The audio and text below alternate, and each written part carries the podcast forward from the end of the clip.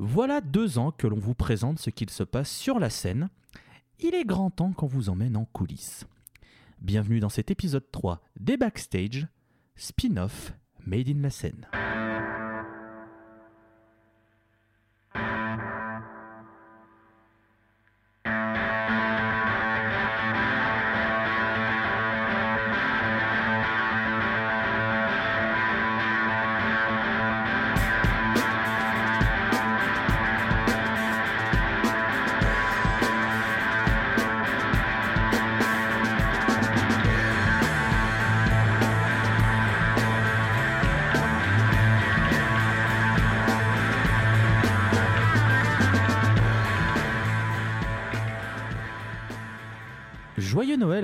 À tous.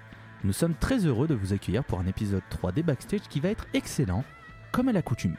Petit rappel que tous les épisodes sont à retrouver sur le fil Ocha de la scène qui nous permet d'être diffusés après sur Spotify, Deezer, Apple Podcast et tutti quanti. Vous pouvez aussi nous retrouver sur le site soundbazer.fr, le sound veine. Enfin, vous pouvez aussi donner au Patreon de la Pause Club car sans Pause Club, pas de la scène, donc gros bisous à nos amis de LPC, notamment Clément, notre monteur. Autour de moi, les Isaiah Mitchell et Camilla Sophie Mitchell du podcast, Brett Alcor et Walter Nolan. Comment qu'ils vont? Bah Bon, ça va. Ouais, les sons de la vigne là, ça va et tout on est bien. On est bien, on est posé là, ah comme il Donna faut Oh Arrête. putain Arrête de faire genre, t'habites à Roubaix. J'habite pas à Roubaix, respecte-moi s'il te plaît Mais je donne pas, mais je donne pas ta vraie, ton, ton vrai lieu, c'est fait exprès. Ouais. Comme bon, si t'habitais non Je plus donne à une zone Angers. géographique, mais, mais voilà. Je, Ça va, je- t'étais à ça de dire le fief de, de notre, de notre ministre de l'Intérieur, ça va, t'as eu chaud au cul. Bon, Putain. l'emmerde. Ouais, Oui. totalement. Démissionne un peu. hein. Alors du coup, euh, comme vous le savez, backstage il y a un invité. Et pour l'épisode 4, il y aura même une invitée, mais on ne vous en dit pas plus, on va rester sur l'épisode 3. Et notre invité aujourd'hui possède tellement de casquettes qu'il pourrait en vendre quelques-unes sur le marché pour se faire de la thune. Il est journaliste pour le magazine New Noise, batteur pour le groupe Brusque, cofondateur, programmateur et chargé de prog du festival Post in Paris. Il s'occupe de la relation presse de quelques groupes, on en parlera dans, le- dans notre interview. Il est programmateur chez FIP, il fut CM du festival de Cannes, il est DJ au Supersonic, il a réalisé les confi-interviews pendant les confinements sur la plateforme Instagram. Il est professeur de sculpture musicale au studio École de France. Il part pour la prochaine mission Apollo. Il est producteur du prochain album de Nine Inch Nails. Il est vendeur itinérant à New York, PDG d'Amazon, remplaçant de Didier Deschamps comme sélectionneur de l'équipe de France, fumeur- euh, futur streamer au The Event. Alors peut-être que certaines de ces affirmations sont fausses, je vous laisserai euh, décrypter tout ça. C'est Clément Dubosc, bienvenue à toi. Merci, merci beaucoup à toutes et à tous de, m'accueillir ce soir. Je suis super content de, discuter avec vous, ça fait super plaisir. Je tiens quand même à préciser quelques petits trucs. Je travaille plus à FIP depuis début 2020 à peu près. Et je donne plus de, cours de culture musicale au Studec aussi depuis, un petit moment. Mais t'as bien, t'as bien résumé mon CV globalement. Par contre, euh, la, la mission, la mission Apollo puis l'album de Nanny Schnell, ça par contre c'est vrai. Très Ouais, bien. ouais, putain, stylé. Stylé, stylé. Il faut savoir que j'ai. Le but, c'est même de faire écouter le nouvel album de Nine Inch Nails dans l'espace. Ah. Trop bien. Oh, bah, Ça, je c'est veux chic. bien être euh, là. Ah, Il faut savoir que certaines de ces, infos, de, de- de ces infos euh, qui ne sont plus vraies du coup, je les ai complètement volées sur ton CV qui est trouvable sur une plateforme de droite qui se nomme LinkedIn. Donc bon bah. Oh, Oh bordel, t'as osé. oh t'es sale. Écoutez, on essaie de trouver des infos, on bosse un peu. euh. Tu, me rappelles, c'est vrai, tu me rappelles qu'il faut que je, qu'il faut que je supprime mon, mon compte LinkedIn. bah ouais, il serait peut-être temps. Hein. je, je suis un grand procrastinateur et euh, dans ma liste de procrastination, il y a définitivement supprimé mon compte. euh, Mais tu sais, nous on accepte les gens de droite, mais seulement s'ils nous donnent de l'argent. C'est pour ça qu'on aime bien Asukero. Donc va falloir à un moment donné filer de la thune. mais, mais je suis pas de droite, je bois pas de café. Alors là, par contre, tu vas bien les faire foutre. Oh là, voilà, oh là, il y a des balles perdues là, de, de tous les Tu as respecté les gens qui boivent du café, ça va pas Oh traîner. hein. Je savais pas que j'étais de droite du coup. Bah sommes- salut à bienvenue. nous vivons dans une ambiance délétère. Je voterai, je, je voterai Fillon, je le saurai maintenant. Rends l'argent. Ah bah, ouais. Très bien. Euh, alors du coup, si vous découvrez les backstage avec cet épisode 3, déjà, bienvenue. Euh, sachez qu'il y a deux épisodes qui sont déjà disponibles avec Mathias du groupe The Wo Signal, qui a sorti un très bon album en 2021, ainsi qu'avec Marc Brouillon, connu sous le nom de Petit Métalleux Illustré. Et donc, si jamais euh, vous découvrez, vous, ne vous inquiétez pas de la durée des épisodes, c'est fait exprès. On prend notre temps, on discute avec l'invité qui est avec nous. Ce n'est pas comme un épisode classique où on essaie de se tenir à une heure, allez, une heure et demie grand max. Là, voilà, on discute, on apprend à connaître les gens, leur passion du stoner, du doom, du sludge et tous ses dérivés. On est là pour, euh, pour passer un bon moment, posez-vous, il n'y a pas de souci. C'est pour ça aussi que les backstage sont assez euh, euh, éloignés en temps les uns des autres, c'est parce qu'on on veut pas faire comme Bebop et sortir des épisodes d'une demi-journée d'écoute, c'est bon, on n'a pas que ça à foutre. On vous embrasse, un Bebop, bien sûr, cœur avec les mains sur vous. Allez, refrais. Du coup, comment ça marche les backstage? Nous sommes trois dans la scène. Il y a donc trois parties d'interview, une par membre de la scène. Et donc Clément, qui a accepté notre invitation, va passer sur le grill de nos questions avec la première partie qui sera axée sur lui-même pour que, bah, si jamais vous ne voyez que la personne derrière les tweets ou les posts Instagram, vous sachez qu'il y a un petit cœur qui bat. Voilà, il y a un, un être humain qui ne demande qu'à être euh, caressé sur le haut de la tête, tel son petit chat, son fils, comme il l'appelle. Euh, la partie 2 sera axée plus sur la passion du stoner que, que Clément peut avoir. Et la troisième partie, là, c'est, tranquille, c'est, c'est fun. C'est des questions où tu vas sûrement t'arracher les cheveux parce que c'est des dilemmes à la con, mais c'est toujours, ça fait toujours plaisir de voir les invités en train de bégayer euh, parce qu'ils savent pas décider entre deux groupes. Donc chacun aura sa partie. On va donc attaquer par euh, tout ce qui va concerner la partie sur la vie professionnelle de, Clément. Donc, voilà, on l'a dit, journaliste, etc. Tout ça. Mais euh, je vais attaquer par la question peut-être la plus importante. Comment ça va? Euh, alors ça va, euh, à part euh, le fait que je, mon train de retour à Paris a été bloqué pendant pendant une heure à Austerlitz et que ça m'a bien bien mis dans le jus, euh, ça va plutôt pas mal. Le, le, le, le mood est, le mood est ok. Ouais, ça, ça, ça va. T'es plutôt sur voilà quelque chose de positif. C'est, une bonne fin d'année pour le moment? En ce moment oui, en, en ce moment oui, euh, il y a eu euh, forcément une petite période de creux euh, cet été parce que euh, c'est un, été aussi où il n'y a pas eu de festival, il y a eu très peu de sorties d'albums euh, aussi sur lesquels j'ai pu bosser concrètement. Euh, donc euh, c'était c'était assez calme, mais là depuis depuis septembre c'est bien parti. Des projets très intéressants, très motivants aussi, et bah, je pense que ça sera ça sera comme ça pour le pour le reste de l'année quoi. Donc non ça va. On va croiser les doigts du coup pour toi. On va attaquer tout simplement. Qu'est-ce qui a fait naître chez toi le déclic du journalisme? Qu'est-ce qui, Est-ce qu'il y a un moment, tu te souviens, où tu t'es dit putain, j'ai, j'ai, en- j'ai envie de, de, de- faire ce, de faire ce métier-là? Je viendrai toute ma vie. Euh, nous sommes en 2005. Je suis en sixième. Euh, je lis Rock Mag. Euh, et je me, je me rappelle même, en fait, je lisais les, les live reports et euh, je me rappelle même très bien que c'était un live report d'un concert de Beck euh, qui, avait, été écrit de- dedans. Et en fait, juste, je me suis dit, mais c'est trop bien, ils sont payés pour aller à des concerts et écrire dessus. Donc euh, ça, a mis un, petit moment à cheminer, à cheminer, et puis euh, à peu près un an après, autour de mes 13 ans, j'ai commencé à aller à des concerts un peu plus régulièrement, avec beaucoup de guillemets, puisque c'était un concert par mois, et je me suis mis à, écrire une première report de concert dans un petit manuscrit en fait, à la main, euh, avec euh, des, petites photos que je prenais avec mon, pauvre euh, mon pauvre appareil numérique qui, qui, faisait des, photos tout, toutes pourries, mais qui, qui, avait, qui avait le mérite de, de me mettre un peu le pied à l'étrier, quoi. Donc, c'est ouais, c'est comme ça que ça a commencé. Et c'était quel concert, le premier live report de tes mains? Le tout premier live report de mes mains, alors c'était un concert qui avait lieu à Filset, à Manille-Londres, à côté de Disney. Donc euh, salle euh, formidable.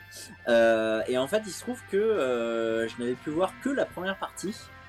En tête d'affiche, il y avait un groupe de garage rock qui n'existe plus maintenant, qui s'appelle The Electrocution. Ça, c'était la tête d'affiche. Et la toute première partie, le groupe qui jouait en tout premier, c'était un groupe qui s'appelait Twisted Drive, qui faisait un espèce de screamo post-hardcore, euh, genre que dont j'avais pas forcément conscience à ce moment-là. Et il se trouve qu'en fait, c'était leur dernier concert, et je l'apprenais à ce moment-là. Donc euh, voilà, ça, ça a été ça le, le tout premier, le, le- le- le tout premier report que, que j'ai écrit, et il y avait, euh, il y avait genre 10 lignes. Mais t'avais, t'avais quel âge à cette époque, Clément, dans ton premier 13 ans? 13 ans. Eh ben, J'avais eh 13 ans, mais le mois d'après, euh, le mois d'après, je me rappelle très bien. Là, c'est un petit peu plus proche de là où j'ai grandi. En fait, moi, j'ai grandi à Shell dans le 77, où il y a les cuisines, salle de concert euh, formidable, qui, a toujours une, importance euh, très très importante pour moi, avec qui je, travaille encore aujourd'hui de temps à autre. Là, c'est là que j'allais tout le temps en concert et que j'ai commencé à faire de plus en plus de, à écrire de plus en plus de, de live report. Et le deuxième live report que j'avais fait, c'était un concert d'un groupe français qui aujourd'hui n'existe plus non plus, euh, qui s'appelait AS Dragon. Je ne sais pas si vous vous souvenez de ce groupe-là, qui avait eu un petit peu son, son, quart d'heure de gloire euh, autour de 2004-2005. J'allais voir un petit peu tout ce qui, tout, tout- ce qui passait par, par curiosité, par euh, aussi bah, envie, envie d'écrire aussi. C'est là aujourd'hui avec du recul, je me rends compte que c'était vraiment euh, 100%, euh, 100% de la curiosité. J'allais voir des concerts qui duraient une heure et demie en connaissant un seul morceau Ouais. du, du, du groupe, euh, du groupe qui jouait en fait. Je trouve ça ouf que toi à 13 ans tu vas voir du post-hardcore, moi à 13 ans je trouvais que c'était d'ailleurs c'était trop violent pour moi. T'as pas eu la même enfance, c'est tout, Oui, c'est vrai. t'inquiète pas. Moi, à 13 ans, j'étais à fond dans BMTH. Vous savez quoi J'ai une anecdote à propos de ce tout premier concert sur lequel j'ai écrit, ce- donc ce concert, ce fameux concert de, de, de Twisted Drive. À la base, euh, j'étais pas du tout censé aller à ce concert-là. Euh, j'étais censé aller voir Acme. Ah. Euh. Je crois que ça devait être au plan Harris Orangis. Ah, le l'avais, et en fait, euh, euh, il s'avère qu'on s'est rendu compte avec, euh, avec, avec mon père la, la veille ou le jour même euh, que c'était complet. Donc du coup, il a fallu, euh, il a fallu trouver un, un, un, un point de chute. Euh, et du coup, bah, on s'est retrouvé à Filset à Manilongre. Le fait est que je me suis quand même rattrapé avec euh, ce fameux concert d'Acme, puisque deux mois après, il jouait à l'empreinte à Saint-Ménil-Temple, toujours dans le 7-7. Donc on embrasse le 7 Mais en plus, Ac- Acme, circa 2004-2005, euh, putain. On embrasse Acme. C'était sur la tournée La fin des temps. Ah Mais- ouais, mais il est tellement bien cet album Mais euh, qu'est-ce qu'est- On parle de qu'est-ce- qu'est-ce- stoner, on parle de Doom, de Sludge, et bah je pense que c'est leur album le plus Doom Sludge. Il y a des teintes un peu, un peu neurosis dedans. Il y a une prod qui est, qui est très, très, très brute aussi. Donc euh, euh, je- je- j'encourage à réécouter La fin des temps d'Acme. Et au passage, je salue monsieur Étienne Sartou, euh, avec, qui euh, je, de- avec qui je parle très, très souvent, et qui, qui aujourd'hui joue dans Délivrance et qui, a- qui, qui m'a beaucoup apporté musicalement euh, par l'écoute d'Acme. Donc euh, je le salue. Et je, Ouais, ouais. je encourage euh, l'écoute de, de cet album d'Acme. mais, Écoutez euh, Polaroid et pornographie aussi. euh. mais du coup, euh, question. euh, après, je te, après, je te re- redonne la Je parole. suis désolé, je suis un parti dans le. C'est le, but- c'est le but, tu sais. Mais euh, du coup, toi, tu fais, des, tu fais des concerts depuis 13 ans. Mis à part en 2020 où tout le monde a été forcément d'avoir une pause, est-ce que est-ce que t'as eu une pause pendant les concerts à un moment comme ça Ou depuis, depuis 13 ans, tu fais des concerts comme ça? Je vais même te dire, je vais à des concerts depuis que j'ai. En fait, le tout premier concert de ma life, je devais avoir deux ans. un Putain, truc du genre. Euh, quand j'avais 5 ou 6 ans, euh, j'avais vu des, des Alain Souchon, des Patricia Cass. Euh, en primaire, vers 10 ou 11 ans, je me rappelle d'être allé voir euh, Raphaël à la Cigale. Mon premier concert de rock, ça devait être Paul McCartney au, au Stade de France Propre, et j'avais propre, j'avais propre, 11 ans. Euh, mais, mais effectivement, la seule énorme coupe de, de concerts, ben, ça a été l'année de- 2020. au final. Ouais, bah ouais, comme tout le monde. Mais bah, propre, bien, respect, mec, hein. Putain. Ouais. Il y en a qui ont la chance de vivre à Paris. Euh, Parce que bon, c'est Ça va, même- tu, ça va, toi tu vis à Lyon, te plains pas. euh. Ouais, enfin comparé. Ouais, alors c'est sûr que si tu compares Paris, Lyon, ok, mais euh, enfin quand tu regardes Paris, c'est quand même le centre névralgique de tout. Oui, bah oui. bah. Eh, vi- viva le rock'n'it, ok? Ok. Euh, oui, oui, si, d'accord, allez, accepté, ok, allez, allez, allez, d'accord, accepté, accepté. Je, je- Bon, je me tais. La salle est cool. Non, la salle est cool, ça va. Il fait chaud, mais la salle est, la salle est cool, ça va. Ancienne, euh, ancienne, euh, la- le nouveau Rock'n'It qui est d'ailleurs situé dans une ancienne salle euh, où se pratiquait euh, le cul. Voilà. Trop bien. C'était une ancienne, une ancienne salle où ça pratiquait des soirées échangistes et tout le tintouin avec les backrooms et tout le tout le tutti quanti. C'est, ça donne son charme, quoi. Bon, Oui, c'est vrai, on, on nous avait raconté ça. Quand, bon, on, s'égare encore un petit peu, mais c'est vrai qu'on nous avait raconté ça quand on y était allé y jouer avec Brusque. Et en fait, euh, les, les fameuses backrooms dont tu, dont tu parles ont été reconverties en musée du rock. oui, oui, Donc, euh, tout à fait. avec des, des des, des guitares. statues de, de Eddie d'Iron Maiden. Tout à fait. Mais Oui, c'est- assez particulier comme endroit. Ah Oui, c'est marrant. Quand on connaît pas, ça surprend, mais, mais du coup, écoute, hein.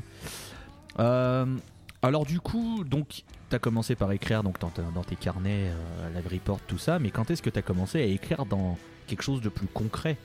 Est-ce que ça, est-ce que, est-ce que t'as fait, est-ce que t'as fait, euh, on va dire entre guillemets, euh, euh, t'as créé ton propre truc en parallèle de tes études et puis après ça aboutit? Est-ce que t'as continué à faire juste dans ton carnet et t'as tes études et après les stages ont fait que? Est-ce que avant même que tu aies fini tes études, tu étais déjà en train de faire des piges sur des, des sites, etc. Comment ça s'est comment ça s'est passé? Et ben, un an après avoir euh, commencé à écrire dans mon manuscrit, euh, dont je parlais des cuisines tout à l'heure, euh, l'une des salariées des cuisines, Maude, que j'embrasse, qui travaille encore aujourd'hui aux cuisines, qui est, à qui je faisais lire mes, reports dans mon petit, dans mon petit, dans mon petit carnet, m'a parlé d'un, d'un, d'un fanzine, d'un journal fait par les jeunes de Shell, là où j'habitais, là où j'ai grandi, et elle m'a conseillé de me rapprocher d'eux. Donc, euh, donc euh, c'est ce que j'ai fait, et j'ai commencé à écrire dedans. Ça, ça a pris un petit peu de temps, mais euh, ça a été le premier, le, le, le, ça a été la première fois que j'avais des articles publiés dans un, dans un, dans un journal papier. J'avais commencé à publier, pu- publier des interviews de, groupes locaux, mais par exemple, euh, la, première fois, non, d'a- d'ailleurs, je crois que c'était, non, je crois, je crois d'ailleurs que c'était, c'était la seule. Euh, euh, mais je, je me rappelle avoir interviewé euh, quand j'avais, je crois, 15 ou 16 ans. Ça avait été publié dans ce, dans ce, dans, dans ce journal-là. Ah, je me rappelle de Sylvie Larsen. Voilà, c'est Sylvie Larsen que j'avais interviewé. Je Et te déteste. T'es en train de parler de toute mon adolescence là, ça me fume. Euh, ouais, ce, ce- ce genre d'article. Alors, je me rappelle même. Allez, je, eh, je fais péter les dossiers là, c'est. Euh, J'y vais. Euh, le, le tout premier, tout premier article que, que, que, que, que, que j'avais publié, c'était un, un article sur, euh, sur les beaufs en vacances. Euh, Excuse Norman. Donc euh, autant, autant vous dire que ça, ça devait être vraiment un peu le, le summum de la gênance à ce moment-là. J'espère que ces papiers ont disparu. Et j'a- j'avais aussi écrit un article sur, euh, je crois, la, la, la- crise du disque à ce moment-là. On avait Déjà la concurrence, ouais, généralement c'est pas bien, mais il y a quand même le vinyle qui revient, tout ça. Donc, euh, donc euh, ouais, ça, fait, des bons souvenirs. Et puis ça m'a, mis le, le pied à l'étrier. Euh, je parlais pas forcément que de musique. Et puis, toujours dans le 77, il y avait un autre fanzine qui, cette fois-ci, était imprimé par le, un réseau qui s'appelait le Réseau Pince-Oreille, qui s'occupait de mettre en réseau toutes les structures de musique actuelles du, département, euh, qui faisait euh, un fanzine qui s'appelait le Transistor. Et euh, les, les gens, toujours les gens des cuisines, m'ont parlé de ça, m'ont incité à prendre contact avec eux et à intégrer l'équipe de rédaction. Et bah là, c'est aussi comme ça que j'ai pu aussi travailler ma plume au niveau des chroniques de disques, au niveau des interviews, au niveau du, du, report aussi. Et ça, ça, remonte tellement, je sais même plus combien de temps je suis resté, euh, resté là-bas, mais j'ai commencé à écrire dans, dans ce fanzine-là quand j'avais, quand j'avais 16 ans. Et puis après, de fil en aiguille, euh, euh, une fois arrivé à la fac, j'avais fait partie de la radio de la fac avec une émission, une émission musicale, donc c'était vraiment l'émission rock. Où du jour au lendemain, on m'a dit bon bah c'est toi qui anime, tu fais ce que tu veux. Je me suis mis aussi à faire la programmation, à inviter les groupes, à faire des interviews aussi. Donc ça, c'est ce qui m'avait aussi donné envie de faire de la radio. Et plein de choses encore en parallèle. Euh, toujours, ouais, continuer d'écrire euh, en parallèle du lycée, en parallèle de la fac, euh, jusqu'à arriver en école de radio après ma licence où là, je faisais vraiment de la radio tous les jours. Et en parallèle, ben, moi, je voulais pas mettre de côté l'écriture avec en parlant directement de, métal quoi parce que euh, c'était pas c'était pas dans mon école de radio qu'on parlait de métal même si j'ai pu avoir certaines occasions sur ces sur ces, deux années euh, formidables.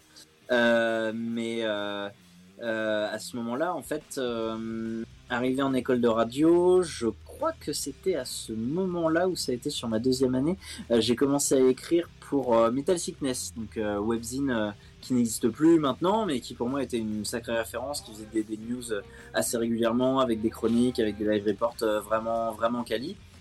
Euh, euh, et puis, après ça, ouais, j'ai écrit chez Metal Sickness grosso modo bah, ju- jusqu'à la fin. En fait, très, très tristement, le fondateur et le rédacteur en chef de, Metal Sickness nous a, nous, nous a quittés. À l'automne euh, à l'automne 2000, euh, 2016 si je dis pas de bidon 2016 c'était ça. Le webzine n'a pas a pas perduré. Et puis là on arrive en 2017 euh, je suis plus étudiant. Je commence à travailler. Je, je fais j'ai un CDD j'ai un CDD à mi-temps en tant que journaliste flash info trafic ferroviaire s'il vous plaît. Pardon, monsieur. Autoroute FM, mais pour les trains, si vous voulez. Euh, Et en parallèle, j'essaie de trouver d'autres piges. Euh, et puis, en fait, il se trouve que je vous parlais de réplique HL tout à l'heure, et il se trouve que une des rédactrices de New Noise, qui est encore rédactrice de New, de New Noise, euh, c'est une des premières personnes euh, que j'ai rencontrées quand, quand j'avais intégré réplique, en fait. Donc, on, on se connaît depuis littéralement 2007. Et du coup, vu qu'on était encore en contact, je lui ai demandé si des fois New Noise cherchait des pigistes, etc., etc. Elle m'a conseillé, juste conseillé d'envoyer un mail à Olivier Drago, mon rédacteur en chef, que je salue évidemment. Euh, et euh, ça s'est fait, ça s'est fait, ça s'est fait tout simplement. Il m'a demandé si je connaissais et si j'étais fan de Ardor, qui à cette époque-là sortait le tout premier mini-album. Il se trouvait que non seulement oui, et que j'avais déjà une interview qui était calée avec Ardor. Donc, l'occasion faisant le larron, je me suis retrouvé à faire ma, pre- ma première interview pour New Noise en janvier 2017 et c'était avec Ardor. Donc voilà, New Noise, ça va faire 5 ans en janvier. Et je crois que j'ai j'ai fait le mon parcours euh, global euh, en moins de temps possible. Non, non, mais. Non, mais je pense qu'on a tous envie de mourir, du coup. Parce que. euh, bon, Moi, moi, présentement, oui, hein, très clairement. euh, écoute, bon. euh, on, On va, te- on je vais te filer vivant, les clés quoi. de la scène et puis. euh, Hein, ouais, voilà. ça va y aller, nous, hein, bah, bah. excuse, t'es t'es sûr que t'es vraiment content d'être avec nous parce que là, vraiment, il y a. un- Ah oui, mais après c'est- c'est- une succession succession d'événements et en fait tout est tellement lié que c'est c'est c'est c'est c'est c'est- c'est- c'est compliqué de pas tout faire d'une traite quoi. Non, non, mais. Par contre, il y a- il y, a un truc qui m'in- qui, qui, qui, qui m'intéresse, c'est tes études. Tu dis que tu as fait une licence. C'est quoi, c'est- Oui, c'est vrai, c'est vrai. Ju- ju- juste parce que euh, je me dis, si jamais il y en a qui, qui, qui écoutent et qui peut-être ont envie un jour d'être d'être d'être journaliste, est-ce que toi, tu as fait un cursus pour devenir journaliste ou est-ce que c'est en parallèle de ta licence que tu as fait des trucs qui après t'ont amené à faire du journalisme, mais ta licence n'a entre guillemets rien à voir avec ça? Alors ma licence n'a rien à voir avec ça puisque c'était une licence euh, d'histoire en fait. Et euh, très, très précisément, en fait, le journalisme musical, comme vous l'avez compris, c'est une vocation depuis le collège, euh, qui me suit euh, depuis. Euh, après mon bac, j'ai fait un bac L. Euh, il y avait- je voulais euh, essayer de au moins euh, faire des, des études qui m'apporteraient une bonne culture générale. Euh, je sais plus vers quoi je m'étais dirigé, mais j'avais été un petit peu repêché sur ma licence, mais surtout, c'était une époque où on me répétait ah, tu veux devenir journaliste, il faut que tu fasses Sciences Po.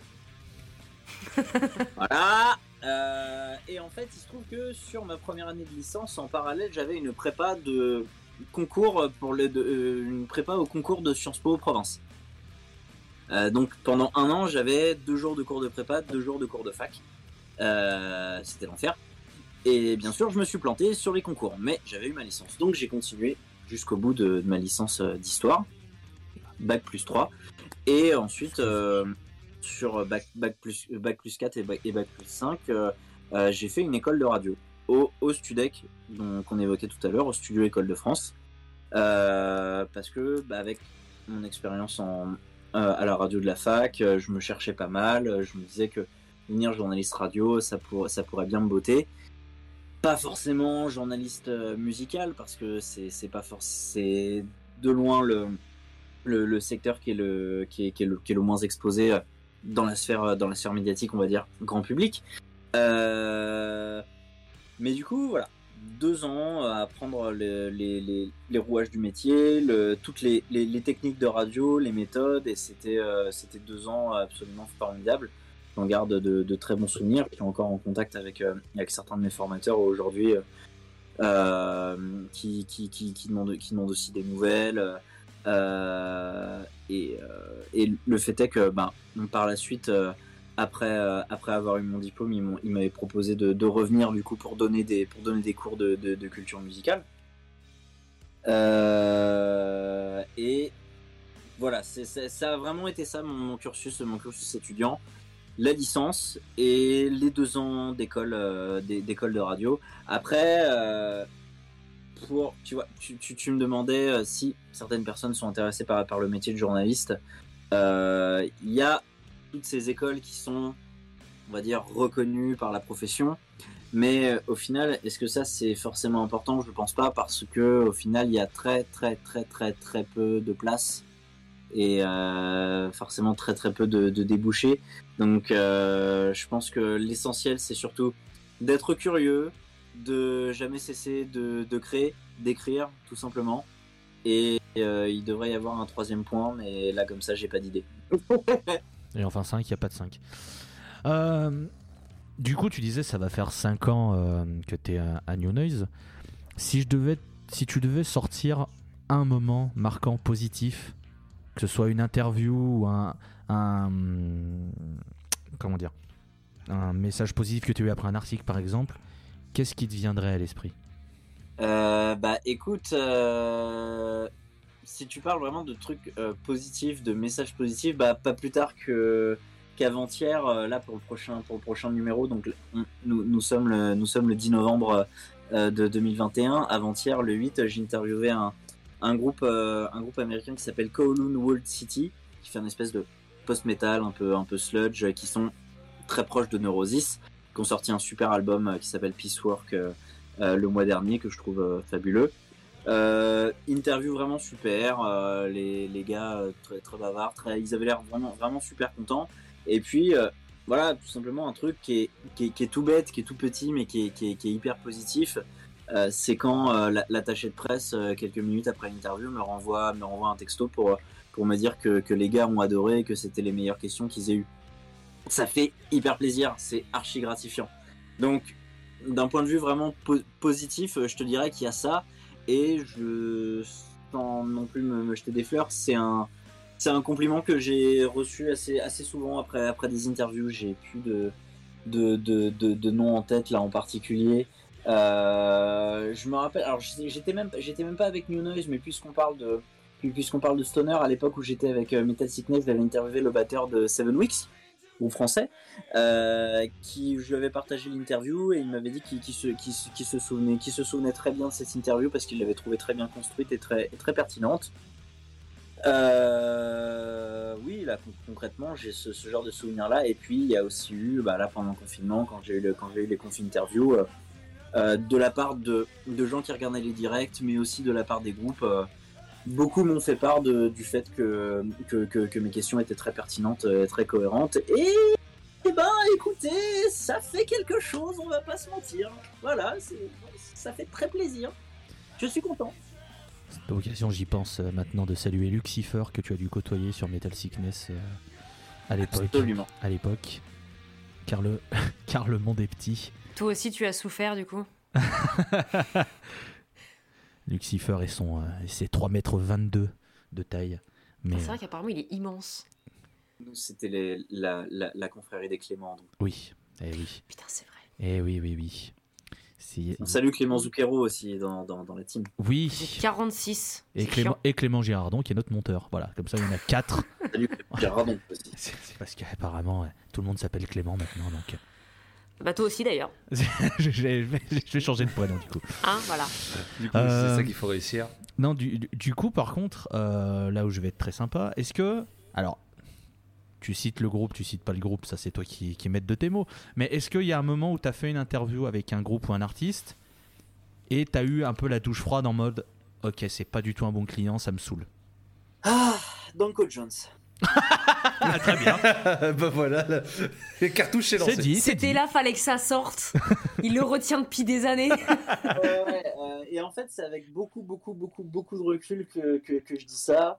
Euh, parce que sur le moment, je crois que j'en avais un bon souvenir, mais en vrai, c'est pour, pour, pour le coup, c'est une interview que j'ai jamais publiée euh, par la suite. Euh, quand j'avais quand j'avais interviewé Danko Jones euh, en 2016-2017, je crois, je ne Mhm. sais plus. Euh, il avait répondu aux questions de façon euh, très, très concise, euh, sans, sans trop développer. Et là, je ne sais pas pourquoi, j'ai eu, eu la mauvaise idée de lui poser une question sur son, sur son ancien batteur qui est Atom Villard, qui a joué dans Offspring, qui a joué dans Angels and Airwaves, dans Against Me, tout ça. Et là, à partir du moment où je, où je lui ai sorti ce, ce nom-là, il s'est totalement effacé. Limite, je, je me suis demandé s'il n'allait pas m'en mettre une en fait. Euh, donc là, c'était un petit peu un petit peu compliqué. Euh, hum, hum, hum, Laissez-moi réfléchir. Euh, alors après, il y a aussi un, autre un autre cas de figure euh, et je, moins je fais d'interviews de, de ce de, de de, ce type et mieux je me porte. C'est les interviews par mail euh, qui consiste à juste envoyer des questions, laisser les groupes répondre, et des fois, t'en as qui ne développent pas du tout, Ouais, ouais. et tu te retrouves avec très peu de matière, et ça a été le cas de Knocked Loose. Alors, amour total sur Knocked Loose, mais euh, quand, quand j'ai fait l'interview par mail pour euh, Different Shade of Blue il y, a, il y a deux ans, au départ c'était le chanteur euh, Brian Garris qui, qui devait répondre, et j'avais envoyé, je crois, une quinzaine de questions, et à chaque fois il me renvoyait deux lignes. Donc j'ai été obligé de les renvoyer à l'attaché de presse pour demander à ce qu'il développe, et au final, il y a le deuxième guitariste qui a répondu en plus pour que ça Mhm. fasse un petit peu plus de matière. Et bon, c'est un papier dont je suis quand même content, mais euh, Ouais. Ouais, bah oui, oui. Euh, sinon, est-ce que j'ai d'autres souvenirs de, de, de mauvais clients? Hmm, Là, comme ça, je ne suis pas sûr. Non, je crois pas.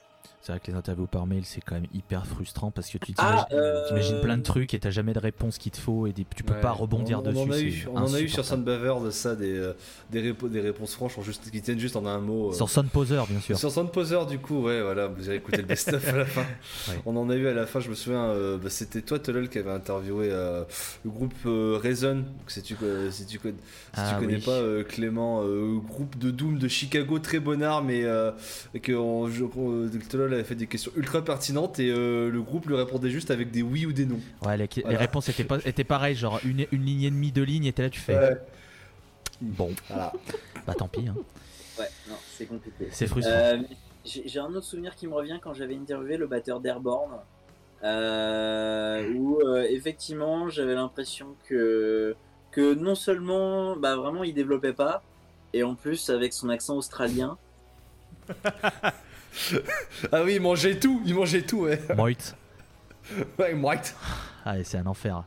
euh, euh, euh, euh, et ouais, je crois que je crois que je crois que c'est à peu près tout. Bon, ça va, en temps, en temps d'années de- de- d'existence, ça va. Ouais, c'est ok. Tu t'en Oui, sors ça bien. va. Tu t'en sors Oui, bien, ça- ça va. Euh, bon, du coup, voilà, n'hésitez pas à vous abonner à New Noise parce que la presse magazine c'est très important. Oui, Et oui, et New Noise- abonnez-vous. Euh, Trouvez-le en kiosque, euh, parlez-en autour de vous, ça, ça aide le magazine énormément. Et puis, euh, on, on le dit pas assez, mais on reçoit beaucoup de messages de la part de nos lecteurs et de nos lectrices qui sont globalement très positifs. Alors, à une époque où déverser sa bile sur Internet est devenu un sport national, ça fait énormément plaisir. Non, vraiment. Donc, New, Noise, j'aime beaucoup, j'aime beaucoup ce magazine et je dis pas ça parce que Clément est là. hein. Les, les gens autour de moi savent que je- je- j'aime beaucoup ce, ce- ce magazine. Donc, euh, donc ouais, si, si jamais vous pouvez aider euh, à ce que ce magazine continue à vivre, euh, franchement, faites-le parce que c'est bien d'avoir un, un magazine qui parle en plus de de musique extrême. euh, Surtout en format papier. euh, métal. Comme je, comme Le je disais, comme je le disais, surtout en format papier, et là où la presse papier se porte de plus en plus mal, c'est Ouais, cool ouais. que vous arrivez à faire ça. donc, Ouais, ouais, franchement. Ouais. Euh, mais du coup, euh, Clément Dubois, ce n'est pas qu'un journaliste, c'est aussi un batteur émérite. Et du coup, question toute con, mais qu'est-ce qui t'a fait tomber dans la batterie? Est-ce que c'est genre t'as écouté un disque qui était un batteur où t'as fait je veux faire ça? Ou est-ce que c'est parce que genre t'avais un groupe de potes qui a commencé à faire un groupe et il restait que la batterie, t'as fait bon bah allez Et bah, et bah j'étais au collège, euh, on était en cours de musique, la prof de musique avait acheté une batterie toute pourrie, une stag, qui faisait boum boum. Euh, je me suis assis dessus, j'ai fait Pumchak, ça a été le déclic. Et le Ah soir, ouais. je, voulais, je voulais devenir batteur, et le lendemain, on commençait à jammer avec des potes.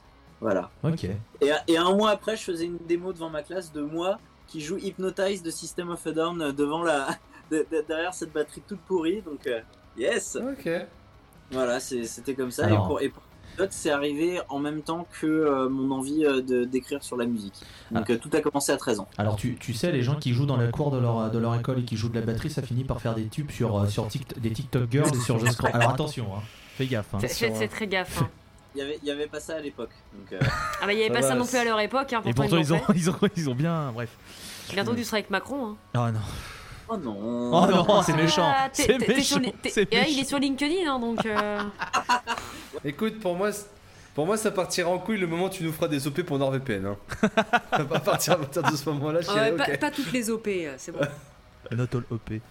Hein. Non, mais euh, du coup, est-ce que à un moment de ta vie, t'as fait un choix entre euh, le côté journaliste et le côté batteur? Parce que certes, t'as un groupe, mais on sent que c'est pas, voilà, c'est pas ta priorité, mais est-ce que du coup tu t'es posé la question, genre t'as pris, t'as dessiné deux routes et t'as fait bon, est-ce que je vais à fond dans la batterie, à fond dans la journalisme, ou est-ce que t'as toujours su que tu ferais à fond du journalisme et la batterie serait un peu un moment plaisir que tu garderais? C'est tellement difficile de répondre à ça. Je sais que au moment où j'ai commencé mes études, euh, genre à la, fin du lycée, le, le bac, le début des études, je jouais dans un groupe de metalcore qui s'appelait Fight for Ashes, euh, d'inspiration Parco Drive, Architect, ce genre de trucs, parce que parce qu'il s'est marché pas mal à l'époque. Euh, j'ai dû faire un choix et euh, là avec les études qui arrivaient. un petit peu, pas, forc- pas, pas, vraiment, pas vraiment forcé, mais presque par mes parents de, de choisir entre, entre la musique et les études. Et du coup, j'ai fait, j'ai fait un break et j'ai arrêté, j'ai quitté ce groupe-là vraiment pour, me consacrer aux études. Mais je continuais la batterie en parallèle. À cette époque-là, bon, j'avais la chance d'en avoir une à la maison. Et du coup, bah, je faisais, je, fais- je, fais- je faisais, les, études, je faisais les devoirs et à côté, je faisais de la batterie. Euh, et puis après, c'est quand, j'ai eu un petit peu plus de temps pour me consacrer un peu plus à, à des groupes, bah, je me suis, je me suis, je me suis vraiment remis. Et euh, là maintenant, aujourd'hui, euh, bah, concrètement, je fais de la batterie une à deux fois par mois euh, en, en répète en fait, et pas quand on a des, des concerts avec Brusque quoi. Donc euh, c'est c'est beaucoup c'est beaucoup moins fréquent. Mais après, j'ai plus quand, enfin quand, quand j'étais quand, quand j'étais collège, lycée ou, ou étudiant, j'avais vraiment ce, ce besoin de- d'essayer de faire de la batterie tous les jours. Et aujourd'hui, aujourd'hui, je l'ai plus du tout quoi. Ça reste euh, juste un, pur plaisir.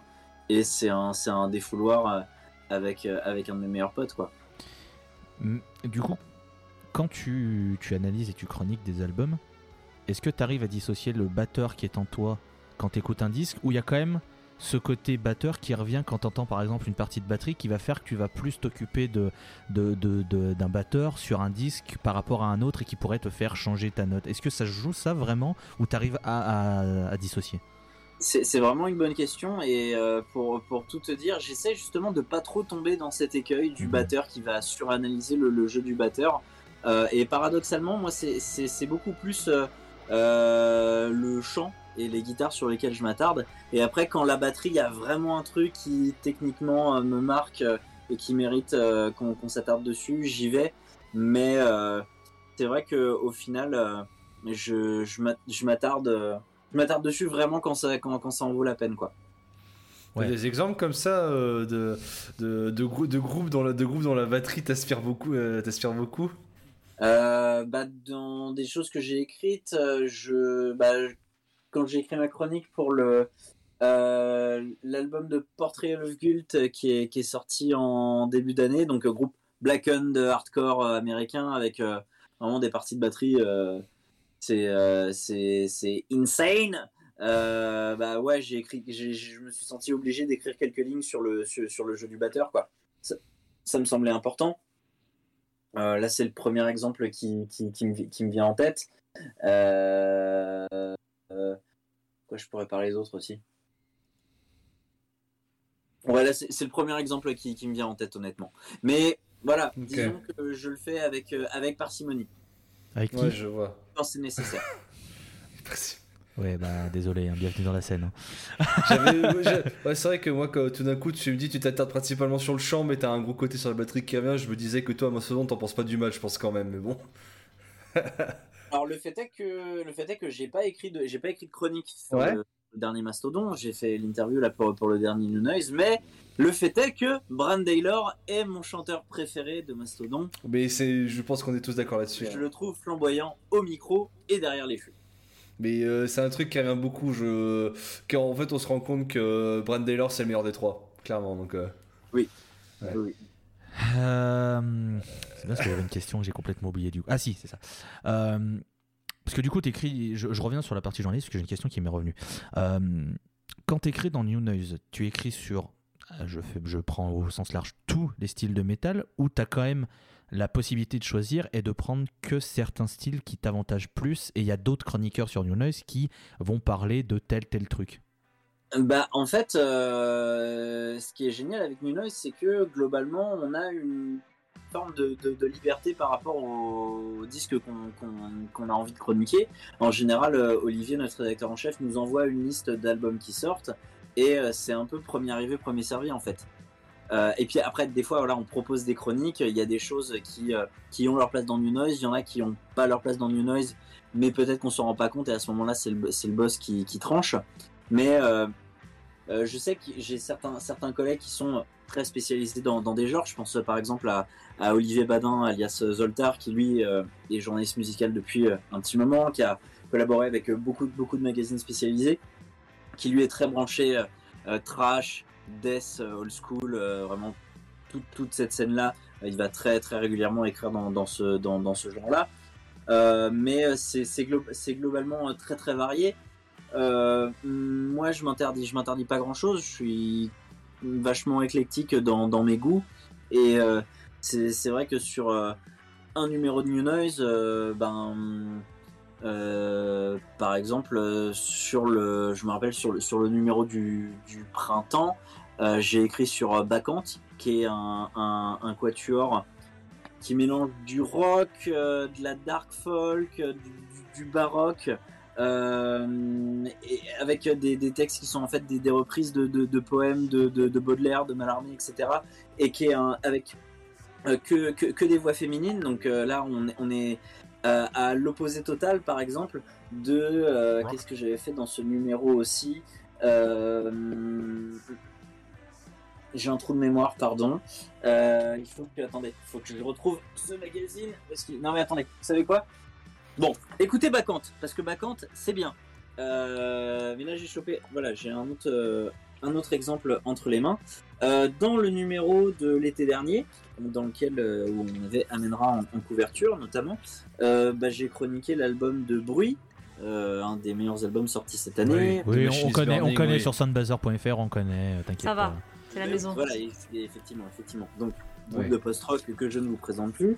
Et à titre d'exemple, euh, dans un tout autre genre, qu'est-ce que j'avais également chroniqué La bande à Basile. Et c'est vrai que ça avait surpris son monde.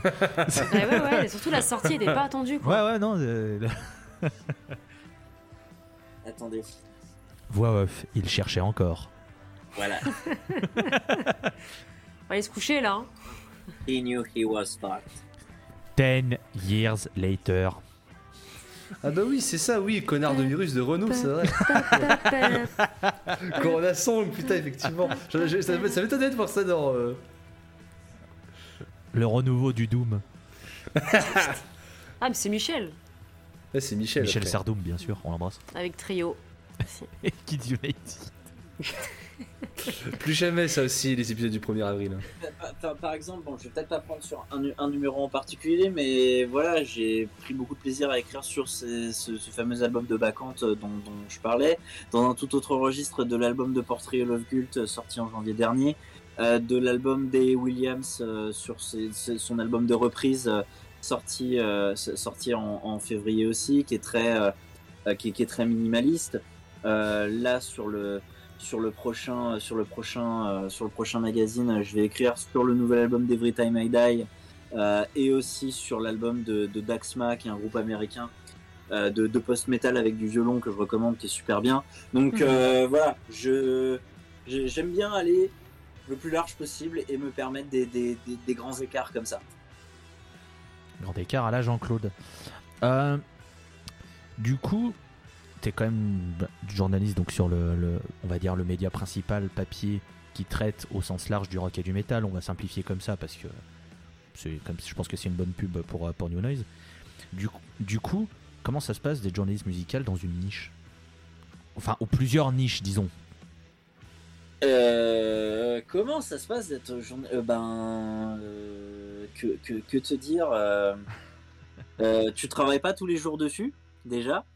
Ça se fait un peu euh, pas forcément de façon hasardeuse mais ça se fait euh, au compte-goutte et au jour le jour Euh, tu tu voilà déjà tu travailles tout seul chez toi aussi enfin on n'a pas de on n'a pas de salle de rédaction euh, euh, on a beaucoup de rédacteurs et d'rédactrices qui sont éparpillés un peu aux quatre coins, aux quatre coins de la France. Euh, Il y en a beaucoup que j'ai que jamais rencontrés. Il y en a il y en a quelques uns qui sont euh, euh, qui sont qui sont qui sont qui sont bénévoles même. On est au final, je crois qu'on est on est très peu à être payé pour écrire dans New Noise. Euh, donc euh, oui, que, que- comment ça se passe? Que te dire d'autre? C'est un ouais, c'est vraiment c'est vraiment de l'indépendance et comment dire Enfin non, si, je, je dépends de New Noise. C'est pas dépendance que, je cherchais comme euh, c'est pas indépendance que je cherchais comme euh, de l'autonomie. Voilà, c'est beaucoup c'est beaucoup d'autonomie et puis euh, bah, tout simplement des échanges de mails avec mon chef, avec des attachés de presse, euh, avec des artistes aussi, pour caler des interviews, pour euh, euh, pour c'est aussi dialoguer avec avec des attachés de presse qui vont te proposer des te proposer des disques à écouter, euh, donner des donner des nouvelles sur ce qui est sur sur ce qui est en cours, donner juste ton avis sur sur des disques, même sans forcément euh, écrire écrire dessus. Voilà, c'est c'est un, un peu tout ça, le journalisme musical dans la niche. Je suppose que si j'étais journaliste musical, pas dans la niche, ben, ça serait quelque chose de vraiment euh, quotidien, certainement stable financièrement, avec des conférences de rédaction euh, quotidiennes, comme dans un, comme dans un grand média euh, qui traiterait d'informations généralistes, je pense. Mais en tant que journaliste musical dans la niche, c'est très loin d'être le cas. Mais du coup, ça te ferait. euh, Est-ce que toi, ça te ferait kiffer que le rock et le métal deviennent assez importants pour que ça ne devienne plus une niche? Bah ça, on, touche au rêve. Clairement, on, touche au rêve.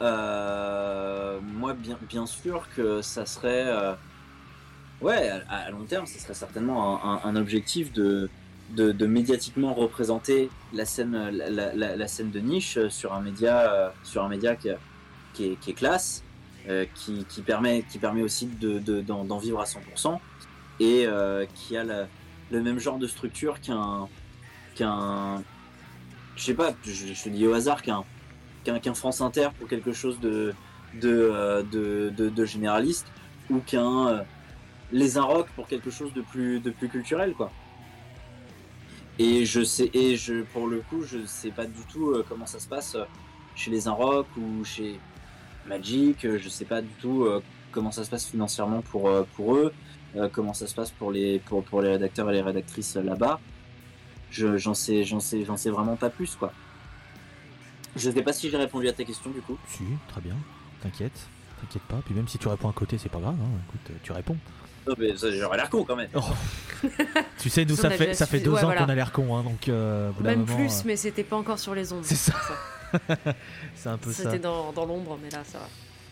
Du coup, est-ce que c'est ce fait que t'es encore pigiste et que du coup ça paye entre guillemets pas assez pour subvenir à tes besoins et que comme malheureusement tout être vivant on a besoin d'argent pour vivre, hein, ouais brûlons, brûlons- brûlons les riches et rendons les richesses, mais ça c'est un autre débat. Vive Poutou. C'est pas moi qui l'ai dit mais je le pense très fort. Est-ce que c'est ça qui a vrai. fait que t'es devenu... Alors c'est quoi C'est euh, RP pour des groupes C'est euh, ça? Euh, attaché de presse, euh, RP, ouais, c'est c'est un peu ça, effectivement, en fait. euh, euh, en parallèle du. Pour, pour revenir un petit peu en arrière, en parallèle de New Noise, j'avais aussi commencé à bosser en tant que programmateur musical à FIP, euh, en tant que remplaçant, où j'enchaînais j'enchaînais plusieurs, euh, plusieurs CDD qui étaient re- renouvelables à chaque fois, et c'était pratiquement de la, pige en fait. Euh, avec euh, le début du confinement et avec le recrutement d'une- personne supplémentaire, ils étaient plus en mesure de prendre des, remplaçants. Euh, donc, avec le confinement, avec l'arrêt de cette activité-là, au bout d'un moment, je me suis dit, bon, qu'est-ce que je vais bien pouvoir faire en fait? Et du coup, en fait, fin août, début septembre de, de l'année dernière, j'étais allé euh, déjeuner chez des amis à moi, qui s'appellent Loïc et Imen, que j'embrasse. Loïc qui joue dans un groupe qui s'appelle Computer Skill People, qui est un groupe de stoner rock euh, dont j'ai fait partie d'ailleurs, c'est mon ancien groupe, et euh, c'est un de mes meilleurs amis. Et en fait, euh, et alors que je pensais juste euh, déjeuner avec mes copains à la cool, ils m'ont dit euh, bon bah écoute, euh, voilà, Computer Skill People va sortir un nouvel EP, on a un petit peu de budget, est-ce que ça t'intéresserait de t'occuper de la presse? J'ai pas réfléchi une seconde, j'ai dit oui tout de suite, sans vraiment savoir dans quoi j'allais me lancer. Et en fait, euh, je me suis dit bon, après toutes ces années, je commence quand même à avoir un petit réseau qui est assez honnête euh, au, niveau, euh, au niveau de la presse. Peut-être que ça peut être cool d'en faire profiter certains groupes, quoi. Donc j'ai commencé à bosser pour Computer Skill People et puis de fil en aiguille, d'autres groupes ont été intéressés. En fait, ce qu'il faut savoir aussi, c'était que en parallèle de toutes ces activités, je proposais mes services pour euh, écrire des bios pour des groupes. Euh, j'avais déjà écrit une bio pour Computer Skill People, j'avais écrit une bio pour un groupe qui s'appelle Storm Orchestra, euh, qui fait du rock alternatif, modern rock, entre Royal Blood et Biffy Clyro, qui sont des, mecs super cool avec qui j'avais déjà échangé, qui eux aussi cherchaient quelqu'un pour s'occuper pour s'occuper de la sortie de leur EP. Et en fait, au final, bah, il y a, il y a un an, euh, en novembre, décembre, euh, ouais, même décembre, décembre 2020, je me, retrouvais avec déjà trois artistes à accompagner, ce qui était quand même super cool avec d'autres activités que j'avais en parallèle. Et puis, euh, à partir de janvier, j'ai annoncé officiellement que, je me lançais dans, le game. Et à partir de là, j'ai reçu plein de propositions de, groupes.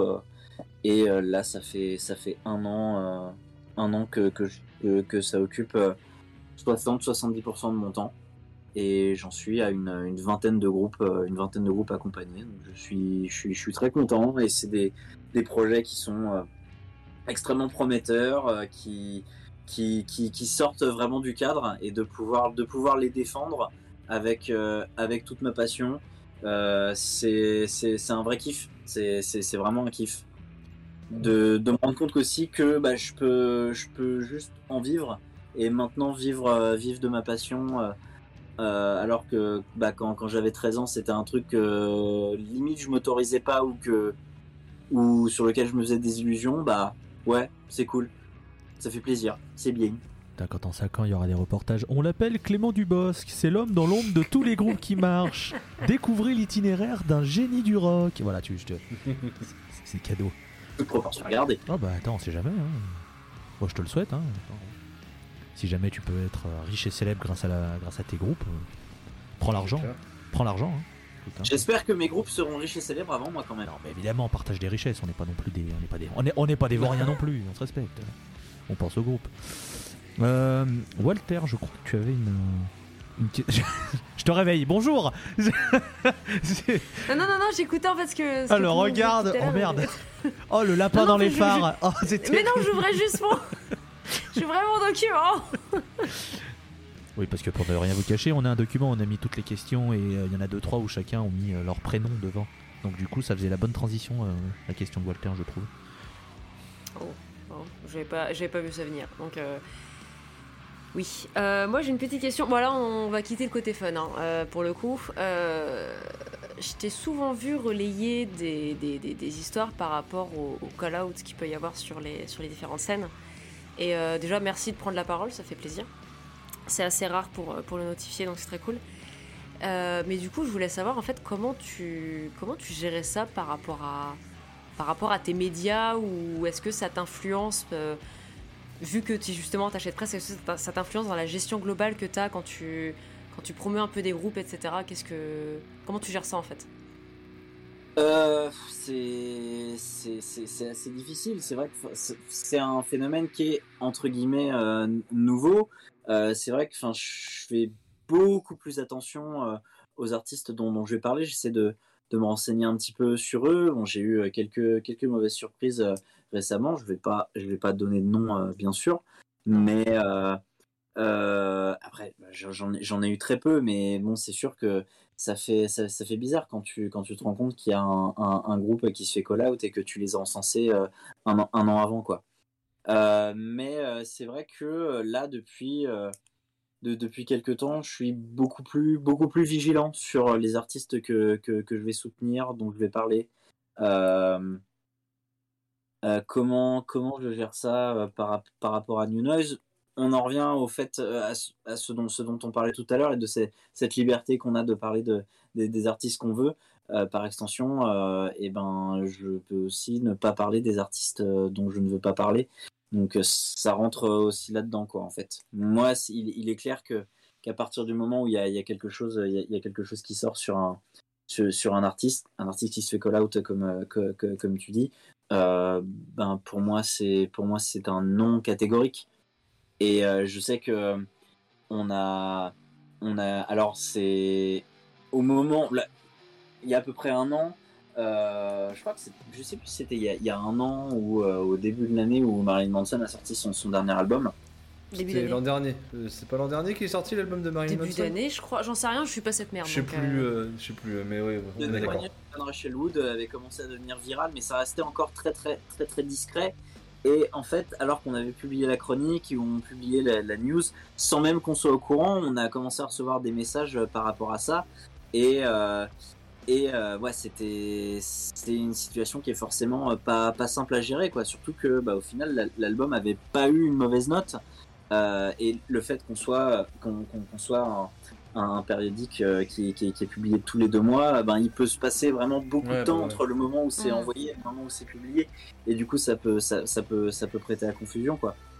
Donc, euh, donc, euh, donc, donc voilà. Mais pour, pour répondre à ta question, de mon côté, c'est euh, plus de vigilance, euh, un peu plus de, de, de recherche aussi, quoi. Je crois que c'est un Par peu. rapport au groupe, L'occasion de faire un message euh, au nom de tout le monde de, de la scène, euh, soutien à toutes les victimes, évidemment. Et, euh, on ne peut que vous recommander d'écouter le podcast Évistérique parce que on en apprend tous les jours, malheureusement, sur cette scène, cette fabuleuse famille du métal, hein, bien sûr. Oh, j'en aurais. La fabuleuse famille avec des, avec des grands J'en aurais des Oula. choses à vous raconter si seulement ouais. je pouvais être invité sur cette émission qui est euh, les backstage. Bah, écoutez, hein. Non, c'est pas vrai.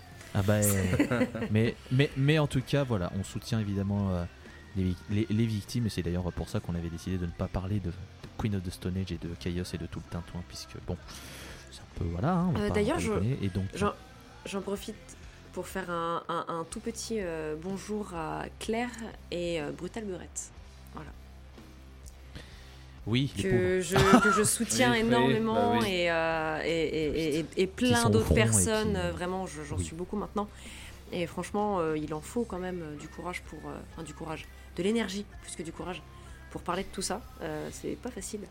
Et c'est nécessaire. Donc, euh, oui, effectivement, la scène, des fois, elle peut être dégueulasse. Mais, euh, mais c'est comme Oui, ça. De plus en plus là, euh, de plus en plus, on se rend compte qu'il y a beaucoup d'artistes. Je sais, surtout moi, je me suis rendu compte de ça, où il y avait beaucoup d'artistes que j'appréciais leurs travaux et que tout d'un coup, ensuite, tu te rends compte que ce sont de, de mauvais êtres humains.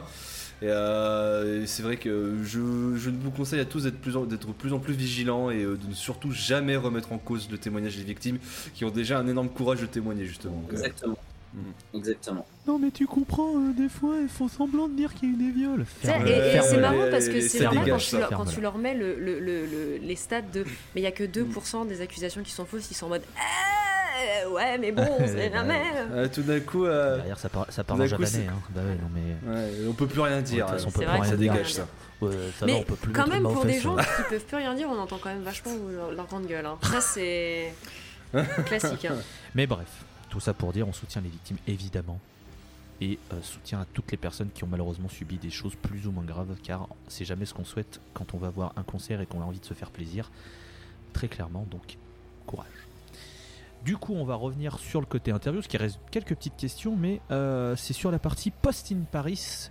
Mais euh, pour cette partie, j'ai- eu le droit à un, pistolet sur la tempe et je veux poser ces questions. Donc, Dre, je t'en prie, je te laisse. Non, non, non, parce que euh, dans le CV, t'avais justement parlé, donc t'as parlé de New Noise, de ta, carrière en tant que journaliste, de ta carrière en tant que attaché de presse. Moi, je voulais surtout savoir comment ça se passe, parce que pour re- recontextualiser, en 2019, et euh, t'avais réussi à faire un festival de post-rock au Petit Bain, dans la salle du Petit Bain à Paris, je crois, c'est ça? Ouais. Oui, oui, d'ailleurs, c'était une de mes questions, euh, mais tu, peux- tu peux déjà le dire, euh, je- si c'est si pas du passé, si c'est du présent, encore. encore. le, le, le Post in Paris, c'est pas que moi, c'est toute une équipe. Mhm. euh, donc on a Yann qui est le, qui est le, le directeur du, du, du collectif, Tiffany Mhm. qui, qui s'occupe de la communication avec moi, qui s'occupe de la programmation, Yann aussi s'occupe de la programmation, Boris qui s'occupe de la programmation, toute la, tout, tout, tout- toute la, toute la partie régie.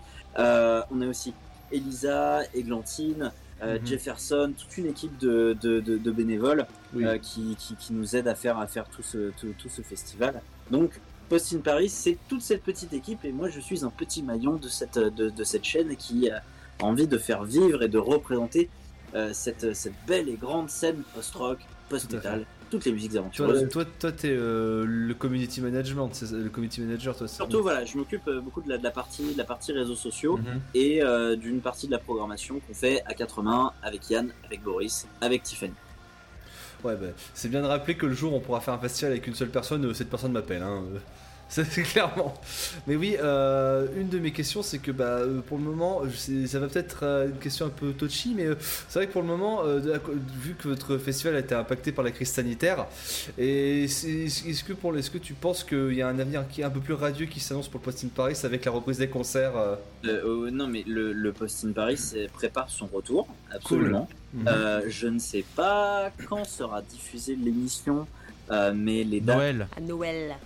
Les, dates, euh, on les a. Je ne sais pas si d'ici Noël, on les aura annoncées officiellement, mais je vous invite à surveiller les réseaux sociaux euh, de Post in Paris, puisque bah, je pense qu'on l'annoncera incessamment sous peu.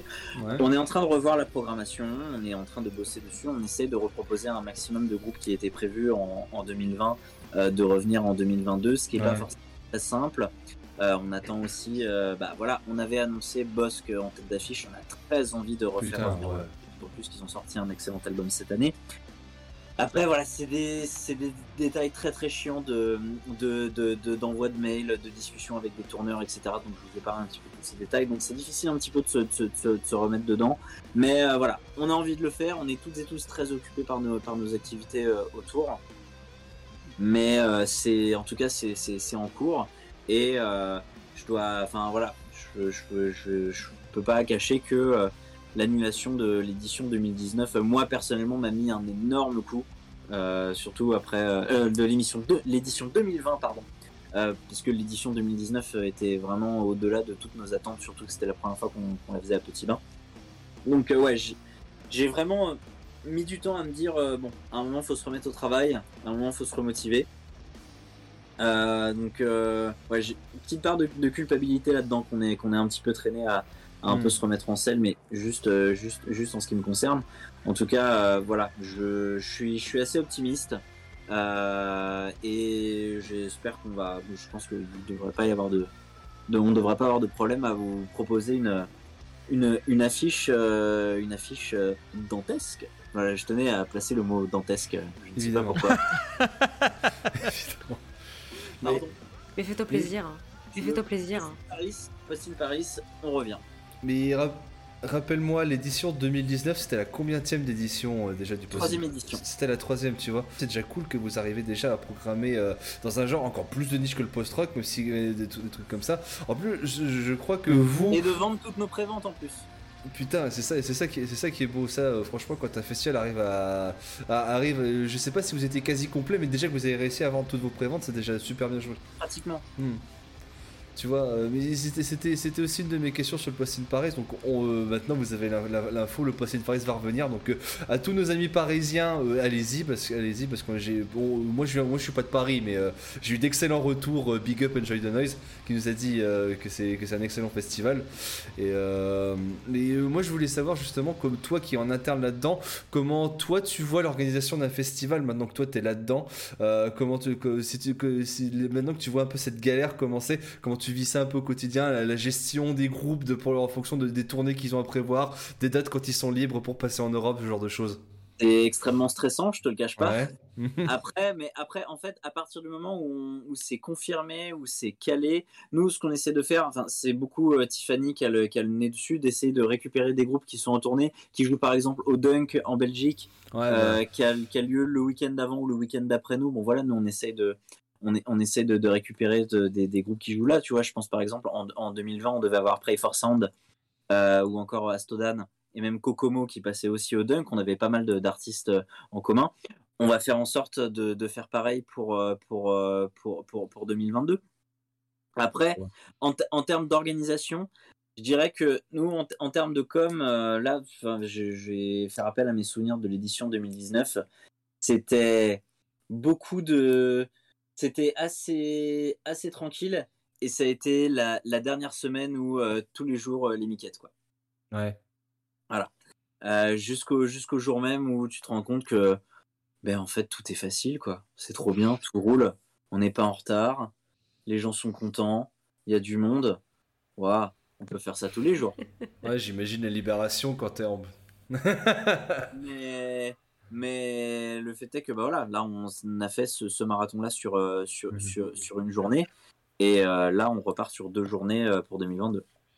Ouais, J'imagine la libération lorsque tu arrives au moment du festival et que tu vois que tout, que, que tout roule sur des roulettes. euh, ça, doit faire un- ça doit être ultra gratifiant, clairement. En effet, tout roule sur des roulettes, c'est plus Ouais, pratique. bah oui, parce que sinon ça roule pas Euh, du Tout. Ça glisse. Hein Du coup, moi, moi, j'ai une question justement par rapport au, au- au Post in Paris. hein, désolé, c'est le côté euh, wannabe journaliste qui revient. Répondez, monsieur, euh, monsieur Dubos, répondez. Répondez, Répondez.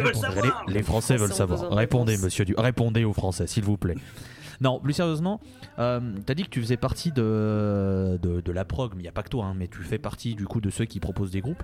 À quel point, sur une échelle de 1 à 10, à quel point t'as purement envie de te flinguer parce que tu proposes genre 10 groupes et tu sais que tu peux en avoir que 2 parce que t'es obligé de partager l'affiche avec d'autres? Oh, écoute, non, honnêtement, euh, en fait, à partir du. Au, final, c'est des groupes qui, qui nous mettent d'accord, donc euh, euh, c'est- c'est assez fréquent qu'on soit directement d'accord sur, sur, sur des groupes tout de suite. Et en fait, là, c'est peut-être qu'au début, au début où on.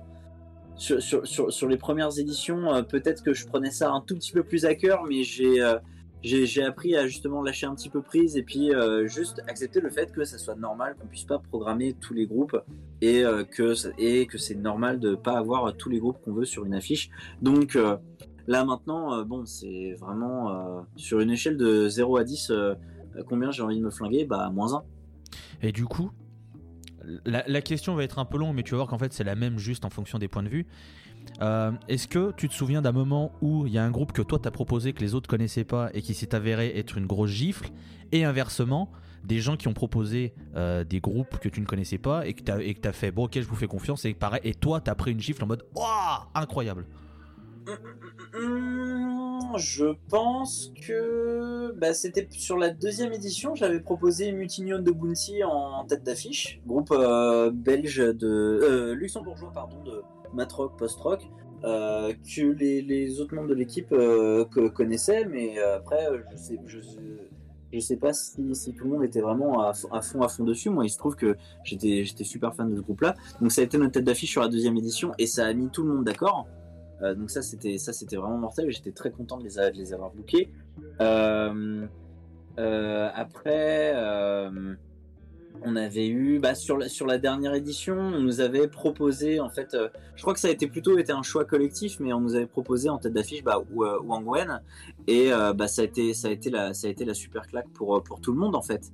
Après de groupes que je, sais pas, en fait, j'ai l'impression que de base, on connaît déjà beaucoup des groupes euh, tous ensemble. On connaît déjà beaucoup des groupes qu'on va programmer. Et puis, euh, on a aussi à cœur de faire jouer les copains et de faire jouer euh, un peu les petits protégés de, la scène post-rock. Donc là aussi, c'est des choix qui, au final, sont, collectifs et on, kiffe tous, quoi.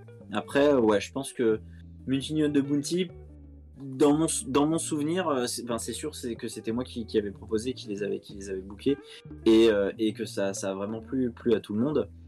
Euh, mais je pense que ouais, après le reste, ça, ça, reste quelque chose qui met d'accord dès, dès le départ en fait.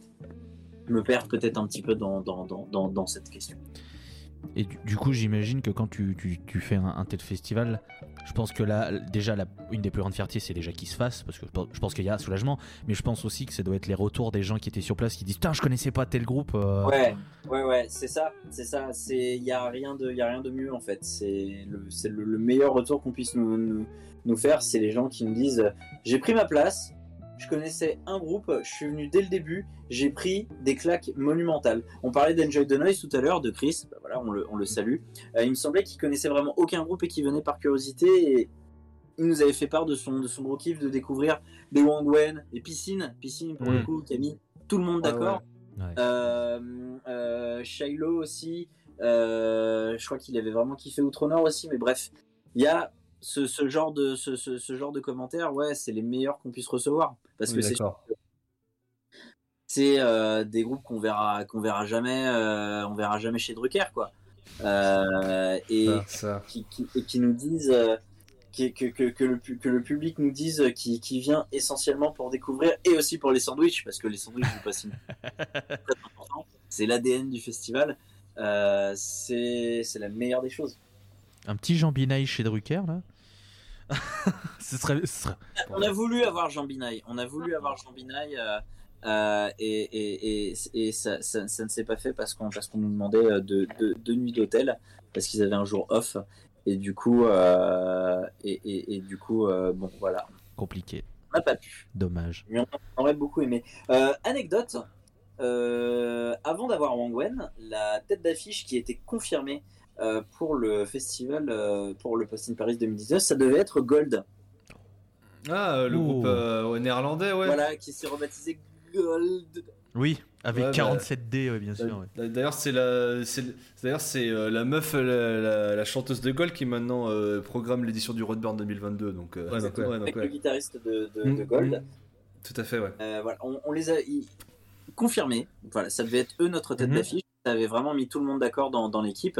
Et deux ou trois mois avant le festival, je crois, le tourneur nous, nous écrit pour nous dire bon bah malheureusement Gold va devoir annuler parce que un des guitaristes part en tournée avec un autre groupe. Oh. Euh, voilà, c'est pas comme s'il y avait trois guitaristes sur scène. et- et- euh, bon, voilà. Il, avait sur- il avait sûrement quitté sa terre. Malheureusement, on n'a pas pu avoir Gold, euh, mais peut-être sur une prochaine fiche du Post in Paris, qui sait. Croise les doigts pour. Mais c'est quand, même, c'est quand même beau parce que ouais, Wang Wen, je me souviens que ça fait beaucoup de retours. C'est d'ailleurs grâce au retour de Chris que j'ai découvert Wang Wen. On pour rappel qui est un groupe de post-rock chinois. Donc euh, qui euh, sur ces, sur ces euh, on en avait déjà parlé dans le calendrier de l'avant. La Chine c'est pas un milieu très, un- une terre très réputée pour euh, la musique avec des guitares. Donc ça fait plaisir, tu vois que ça, il y, a des- il y a des groupes qui percent comme ça. Donc euh, encore une fois, euh, si vous arrivez à sortir des petites pépites comme ça, c'est super cool en vrai. Je pense que. Alors, je vérifie juste un truc. Oui, c'est ça, on a fait à peu près. on a fait à peu près 1h10 hein, sur, sur, sur toi, euh, Clément. Ta vie, bah ton oui, œuvre. Avec Marc, on a fait pareil. On avait fait pareil avec Marc. Ouais. tu sais, hein. Euh, ouais, la partie 2 était longue avec Marc, parce qu'on était allé sur les territoires black, puisqu'il s'occupait de. Bah, vous irez écouter les backstage, je vais pas vous tout vous dire. Enfin, écoutez l'épisode 2, C'est- enfin. On a parlé de Black Metal enfin. sur l'émission Stoner. Oui, bah attends, parce que là, on risque de parler de, joyeuseté avec. euh, on va pas parler que de stoner sur la partie goût musicaux. hein. Écoute, on parlera de Stoner, mais pas que. On sait très bien qu'il y a un certain groupe qui est très cher à son cœur, à Monsieur Clément. Mais on, y, on verra, on verra, on verra. Déjà, très beau poster de King Gizzard, au fait, euh, d'ailleurs. Ah, Ça fait 1h10 qu'il attend qu'on le remarque.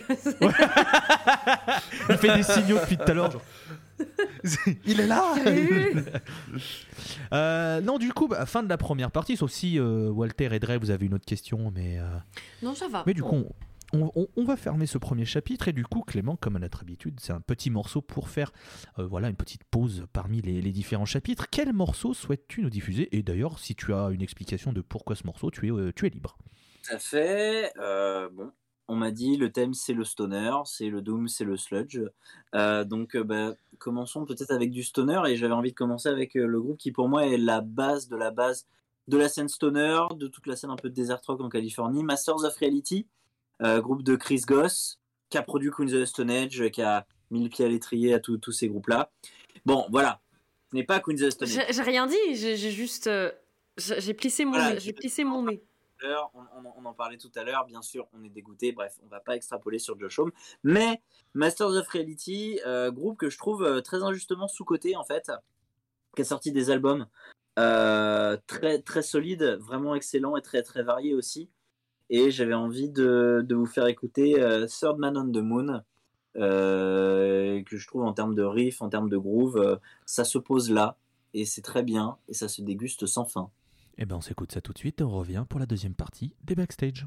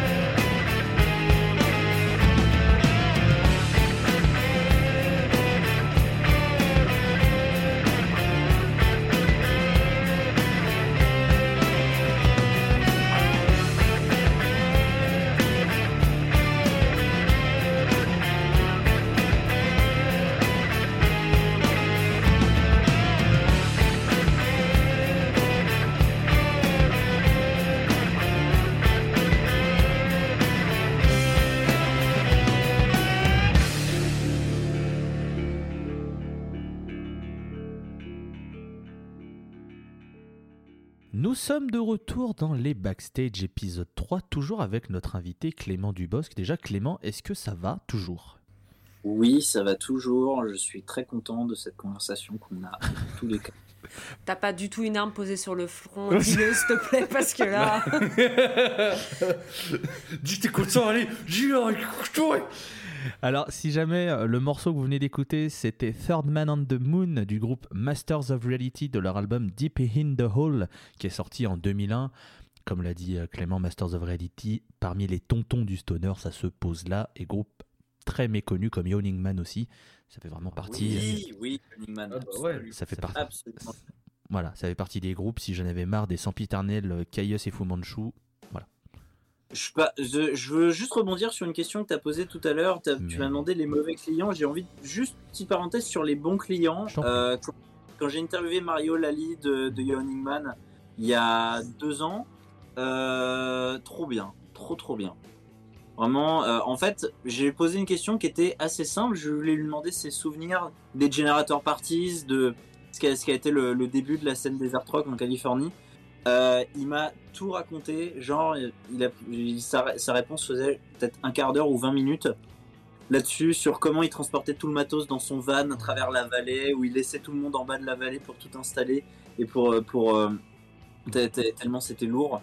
Et c'était mais incroyable quoi. Donc très, très bon client et très bon souvenir. Voilà. Ouais, bah, ouais, Mario il devait avoir une histoire incroyable ce mec quand même. C'était quand même un peu un des fondateurs des Generator Parties, donc euh, le jour où il, il a envie de, de- de- d'écrire sa biographie ou de sortir des, des mémoires de, de tout ça, si ce n'est pas déjà fait, euh, prévenez-moi, hein, parce qu'à mon avis, je vais le banquer direct. Parce que Same. tu peux tellement avoir des, des histoires et des trucs de ouf. Enfin bref, Mario Lally, cœur avec les mains. Alors du coup, après la première partie qui était consacrée à l'œuvre, l'histoire de, de- Monsieur Clément, ici, présent, on va passer à tout ce qui concerne son amour du stoner. Parce que vous le savez, si on invite quelqu'un dans notre émission, c'est pas seulement pour parler de, lui ou de elle, hein, parce qu'on vous rappelle qu'on ne ferme absolument pas la porte à des invités féminines, hashtag épisode 4, mais du coup, euh, on a aussi, on invite des personnes qui aiment le stoner, c'est quand même, parce que bon, on est quand même un podcast sur le stoner et ses dérivés, c'est quand même con. Slash slash Sludge. Stoner et ses dérivés, c'est voilà, c'est que, on- c'est que ça nous faisait chier de dire euh, le podcast sur le stoner, le doom et le sludge et ses dérivés, ça nous faisait chier donc. euh, J'ai tout foutu sous le groupe stoner. j'ai- Allez, vous me saoulez là-bas. Ouais, c'est c'est euh, c'est un truc de connard de journaliste musical. De... Les étiquettes, oui, je sais, hein, t'inquiète pas. Mais, mais oui, oui, euh, quand je dis stoner et dérivé, c'est évidemment stoner, sludge, doom, rock psyché, space rock, krautrock, euh, tous les trucs qui peuvent aller en fait sous l'étiquette stoner, parce que maintenant apparemment stoner, tu fais un, cr- un crin-crin avec du fuzz, c'est stoner, merci. euh. c'est un peu saoulant, mais bon. Puis, maintenant aussi, t'as un autre, t'as un autre genre de stoner qui est plus électro, donc vous brisez le stoner rock maintenant, donc tu vois. Ah yes. top. Ouais, J'adore ma vie, c'est faux. Donc du coup, cette partie sur pourquoi est-ce que Clément euh, est devenu fan de toutes ces musiques qui font qu'on l'a invité, et ben c'est Dre qui va s'occuper de lui poser des Hmm. questions. Donc je t'en prie, mon cher, euh, mon cher Dre, le micro est à toi. Merci mon cher euh, Tolol. Donc ouais, euh, c'est vrai que c'est déjà cool, tu vois que par exemple le morceau d'avant t'as mis du Master of Reality pour changer un peu des fondateurs, euh, fondateurs qu'on pense toujours à Fu Manchu, ou Sleep. C'est bien que tu mettes en avant un groupe que je sais, je sais que quand ils étaient programmés au Desert Fest, les Desert Fest que t'as annulés, ceux de Londres et de, de Londres et de Berlin, t'avais plein de gens qui disaient c'est quoi Master of Reality? Donc c'est bien justement que tu dises euh, qu'on mette en avant d'autres groupes, tu sais. Et euh, pour moi, la première question qu'on pose un peu souvent, toujours au début de cette deuxième partie, c'est c'est quoi ton genre préféré parmi la sainte triade Donc comme tu sais, le stoner, le doom ou le sludge. C'est celui que celui que tu préfères des trois. C'est tellement, par, par période. euh, Mm. Euh, bah déjà, j'ai l'impression que il y en a un qui est un tout petit peu au-dessus, qui je pense est mon sous-genre de métal global préféré. Bah, c'est le post-metal. Euh, et euh, par, ce- par cette entremise-là, je pense forcément à Amenra, à la lenteur de la musique d'Amenra, à la lourdeur de ses riffs. Donc j'ai peut-être tendance à, peut-être tendance à préférer le doom. Ok. Et je pense que c'est aussi avec, euh, avec, euh, avec Bruce, que m'a beaucoup influencé au début, même si on a accéléré euh, au fur et à mesure pour aller vers quelque chose d'un petit peu plus sludge. Ça doit se jouer entre le, entre le Doom et le sludge, mais peut-être un peu plus le Doom. Et puis, euh, amour sur le stoner, bien sûr. évidemment. Mais c'est vrai que. La tronche, euh, Walter. Pas du tout. Non mais on, a, on, avait un, on avait un petit débat en fait, euh, je pense parler sans, sans dire, de conneries au nom de mes deux compères, c'est qu'on a toujours un petit débat à savoir est-ce que le post-machin on peut commencer à l'inclure dans le stoner, dans, dans, les chapelles du stoner toi pour, toi pour toi la réponse a l'air d'être oui mais c'est vrai qu'on a toujours un petit débat, est-ce que ça commence à s'inclure dedans? Parce que comme tu as dit il y a des groupes comme Amenra qui, qui sont vraiment très lents, qui touchent au sludge, le post-hardcore en général, hein, des trucs comme ça. euh. Neurosis, Neu- Neurosis dans son son de guitare qui se, qui se rapproche du sludge, qui a des parties très très lentes, euh, Mm. très doom, et qui au début faisait carrément du punk hardcore, qui a été un des, un des fondateurs un peu du post-hardcore dans sa mutation un peu plus post-metal pour changer de driving ou quicksand pour la partie plus émo. Est-ce que le post-metal est, euh, peut, peut s'affilier facilement euh, au, au stoner? Je pense que oui, de plus en plus. Et le fait que euh, bah, le fait que, que sur, sur des, des festivals comme euh, l'Amplifest ou même le Desert Fest ou euh, le Dunk, on trouve sur la même affiche un groupe comme Yob avec un groupe comme Cult of Luna ou comme Amenra ou des trucs comme, comme Conan. Je pense que ça rassemble, ça rassemble un peu la même bannière, je trouve. Oh, ben, Tout à fait personnellement. Ah oui, je suis d'accord avec toi, je sais pas ce qu'en pensent mes comparses, toi si pour eux, si pour des petits débats, tiens, si on peut encore mélanger, si pour vous euh, le post-metal vient à se mélanger avec les Bah, il, a, il a cité euh, Neurosis. Moi, j'avais Neurosis en tête, qui il l'a très bien expliqué Ouais. quand il Neurosis, ça va tellement euh, glisser sur les territoires sludge que bon. Mais c'est comme dans tout, il y a des groupes, même pas forcément dans le poste, qui vont piocher dans les, les territoires euh, stoner, etc., ou même doom, sans pour autant en être. C'est le fait qu'il y a toujours eu des groupes qui vont euh, franchir les les, les, euh, les barrières et les frontières qui se sont créées et qui vont mélanger, qui vont faire des hybrides. Euh, mais voilà, il y a des groupes dans le poste qui se rapprochent de- du Doom et du Sludge, oui, évidemment. Après, c'est comme dans n'importe quel genre, tous les groupes, tu vois, on parle du poste, euh, The Ocean, je suis pas sûr pour rester dans le poste. C'est vrai, et j'ai tendance à penser que The Ocean se rapproche un petit peu plus de la, la branche la plus progressive. Ah, Euh, totalement. Tout à fait. J'ai plus tendance à, à considérer The Ocean comme un groupe, comme un groupe prog. Mais ça se défend complètement, je suis assez d'accord. Je trouve Euh, aussi. hein. et, euh, écoutez, petit moment découverte, messieurs, dames, euh, amis musique, euh, ce qu'on met sous la bannière Stoner. Euh, découverte toute récente, un groupe euh, français qui nous vient de Nantes, si je ne dis pas de bêtises, qui a sorti un, qui a sorti son premier album. Je crois que c'est leur premier album, ou peut-être le deuxième qui est sorti vendredi dernier. euh, Stone from the Sky. Bien sûr. Euh, voilà. Bien Groupe sûr. stoner qui mélange stoner et post-metal instrumental avec des parties très très lourdes, très très groovy et parfois des parties de guitare très, euh, très très très saccadées avec beaucoup de beaucoup de je, alors je suis je, suis une bille en effet de guitare euh, mais des effets qui moi me rappellent un petit peu Cult of Luna. Je pense que c'est la, la bonne rencontre entre un Yawning Man, un My Sleeping Karma et un petit Cult of Luna qui va aller vers un petit Glowson aussi. Voilà. Jolie description. Très bon Jolie programme. description. Mais euh, ouais, bah, c'est vrai, très belle description.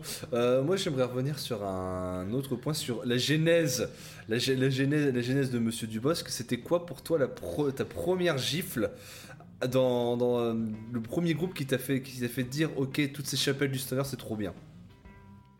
Hmm, hum, hum, hum. Euh, Licence 4. En, en ayant, en ayant vraiment conscience de la scène stoner un peu euh, telle qu'on l'entend, donc alors je, je, je reparle encore parce que bon ça reste un groupe qui est très important pour moi. En mettant de côté euh, Queen the Stone Age euh, qui, a, qui a vraiment commencé stoner avec la fin de Chaos qui allait vers quelque chose de beaucoup plus grand public. Si on resserre vraiment vers le stoner, on va dire de niche, je pense que ma première grosse claque, c'est possible que ça soit Mars Red Sky. Eh bah, il- ma foi, ça tombe bien. Je crois qu'on est deux autres ici à partager la découverte du stoner avec Mars Red Sky. Et bah, parfait. Ah, j'arrive, j'arrive pas à le montrer. si, c'est bon, il est là. les, blagues visu- les, blagues, les blagues visuelles au podcast. Je crois, que- je crois que ça a été ma, ma première claque euh, vraiment pour le live. Euh, première claque vraiment stoner en live, je pense que ça a été Mars Red Sky. Euh, et en fait, euh, mais non, ben non, ben non, mais je suis con. Euh, Red Fang, Ah, oui, aussi. Red, Red Fang euh, en 2011, euh, moi j'avais découvert avec euh, leur live euh, filmé au Hellfest en 2011 à l'époque de Mhm. Murder the Mountains. Après, voilà, quand j'ai découvert ouais, Murder Mountains, euh, j'ai pris, j'ai, pris ma méga claque. C'était aussi à peu près au même moment que j'avais découvert un Masters of Reality, que j'avais trouvé, que j'avais trouvé vraiment. Euh, donc ouais, ça, ça a vraiment été mes, mes premiers, mes premiers gros kiffs. J'avais aussi, bah, en fait, si, j'avais aussi découvert Chaos à peu près au même moment. En fait, où j'avais trouvé ça vraiment cool, euh, même vraiment sans, sans trop, sans, trop, sans trop creuser. Mais euh, ma première vraie grosse claque en live euh, pour du stoner, ça a été Mars Red Sky. Quel bon choix, bravo. Seulement en stoner, seulement en stoner ou t'as vraiment découvert le stoner en premier, puis le doom, le sludge après ou euh, Le, le Doom et le Sludge, c'est- vraiment, c'est vraiment arrivé après. Quoique, euh, en fait, je sais que le Doom, euh, j'avais conscience de l'existence de ce, de ce sous-genre-là, euh, parce que dans tous les. En fait, il y a plein de bouquins que, que, que j'ai que, j'ai lus quand, quand j'étais quand j'étais ado, que je voulais commencer à écrire sur la musique, pour ma propre culture musicale, euh, qui, qui, ont, compté, pour moi, notamment un bouquin qui s'appelait L'Encyclopédie de toutes les musiques, où il y avait un chapitre sur le, sur le, sur le, sur le métal, sur différents sous-genres, et qui parlait du Doom, et qui mentionnait Saint Vitus, Cathédrale, euh, ce genre de groupe-là. Et je savais juste que c'était du, métal lent, qui était hérité de Black Sabbath, par exemple. Sabbath où j'avais mis aussi un petit moment à m'y à m'y mettre vraiment. Euh, euh, mais après, je crois. Bah, bah, non, mais c'est bah, c'est- très simple. Ma première grosse claque de Doom, c'est globalement récent et c'est euh, très peu de temps après avoir vu Mars Red Sky en live. Euh, C'était à l'automne 2014 quand j'ai découvert Yob avec, euh, avec Clearing the Path to Ascend Excellent choix. Mais... que je trouve incroyable, toujours incroyable. Vraiment, ça m'a, ça m'a vraiment ouvert, ça m'a vraiment ouvert euh, tout, tout un monde. C'est pas forcément le genre vers lequel je suis le plus, euh, le plus revenu après parce que j'écoutais Yob, mais euh, sur la même période, j'écoutais aussi bien Comeback Kid que Damon Albarn, que Breton ou que Cult of Luna. Donc euh, il y avait vraiment plein de choses. Mais en, en termes de Doom, ouais, ça a vraiment été Yob à la base. Et puis, euh, et puis je me souviens aussi quand, quand j'ai quand j'ai vraiment découvert Conan avec euh, leur album euh, Revengeance qui était sorti en, en 2016. Et puis, mais Eggman's Share, Eggman's Share. This is not supposed to be positive. euh, ça a été une claque, mais monumentale. Je, je, je me, je me, je me, je m'en souviendrai toujours. Il y a, voilà, il y a eu ça. En fait, ça a été 2014, Yob, 2015, Eggman's Share, 2016, Conan. Voilà. C'est bien parce que plus t'as avancé, plus t'allais dans le gras et dans le lourd hein, quand même. hein. Euh, À chaque, à chaque année, il y avait encore moins d'envie bon, de vivre. hein. C'est incroyable. Ah, man cher, Et j'ai cher. pas encore parlé de culte of occulte. Oh là, Alors oh là. bah, on en a, on, en- on, en- Oula. on connaît quelqu'un euh, qui, qui est passé dans l'émission, qui s'est pris une canette dans la tête, il était très content. Voilà. Voilà. Bon. On salue Marc. Oui, plus, mais quel mérite d'être d'être intéressant quand même en termes de, de lourdeur.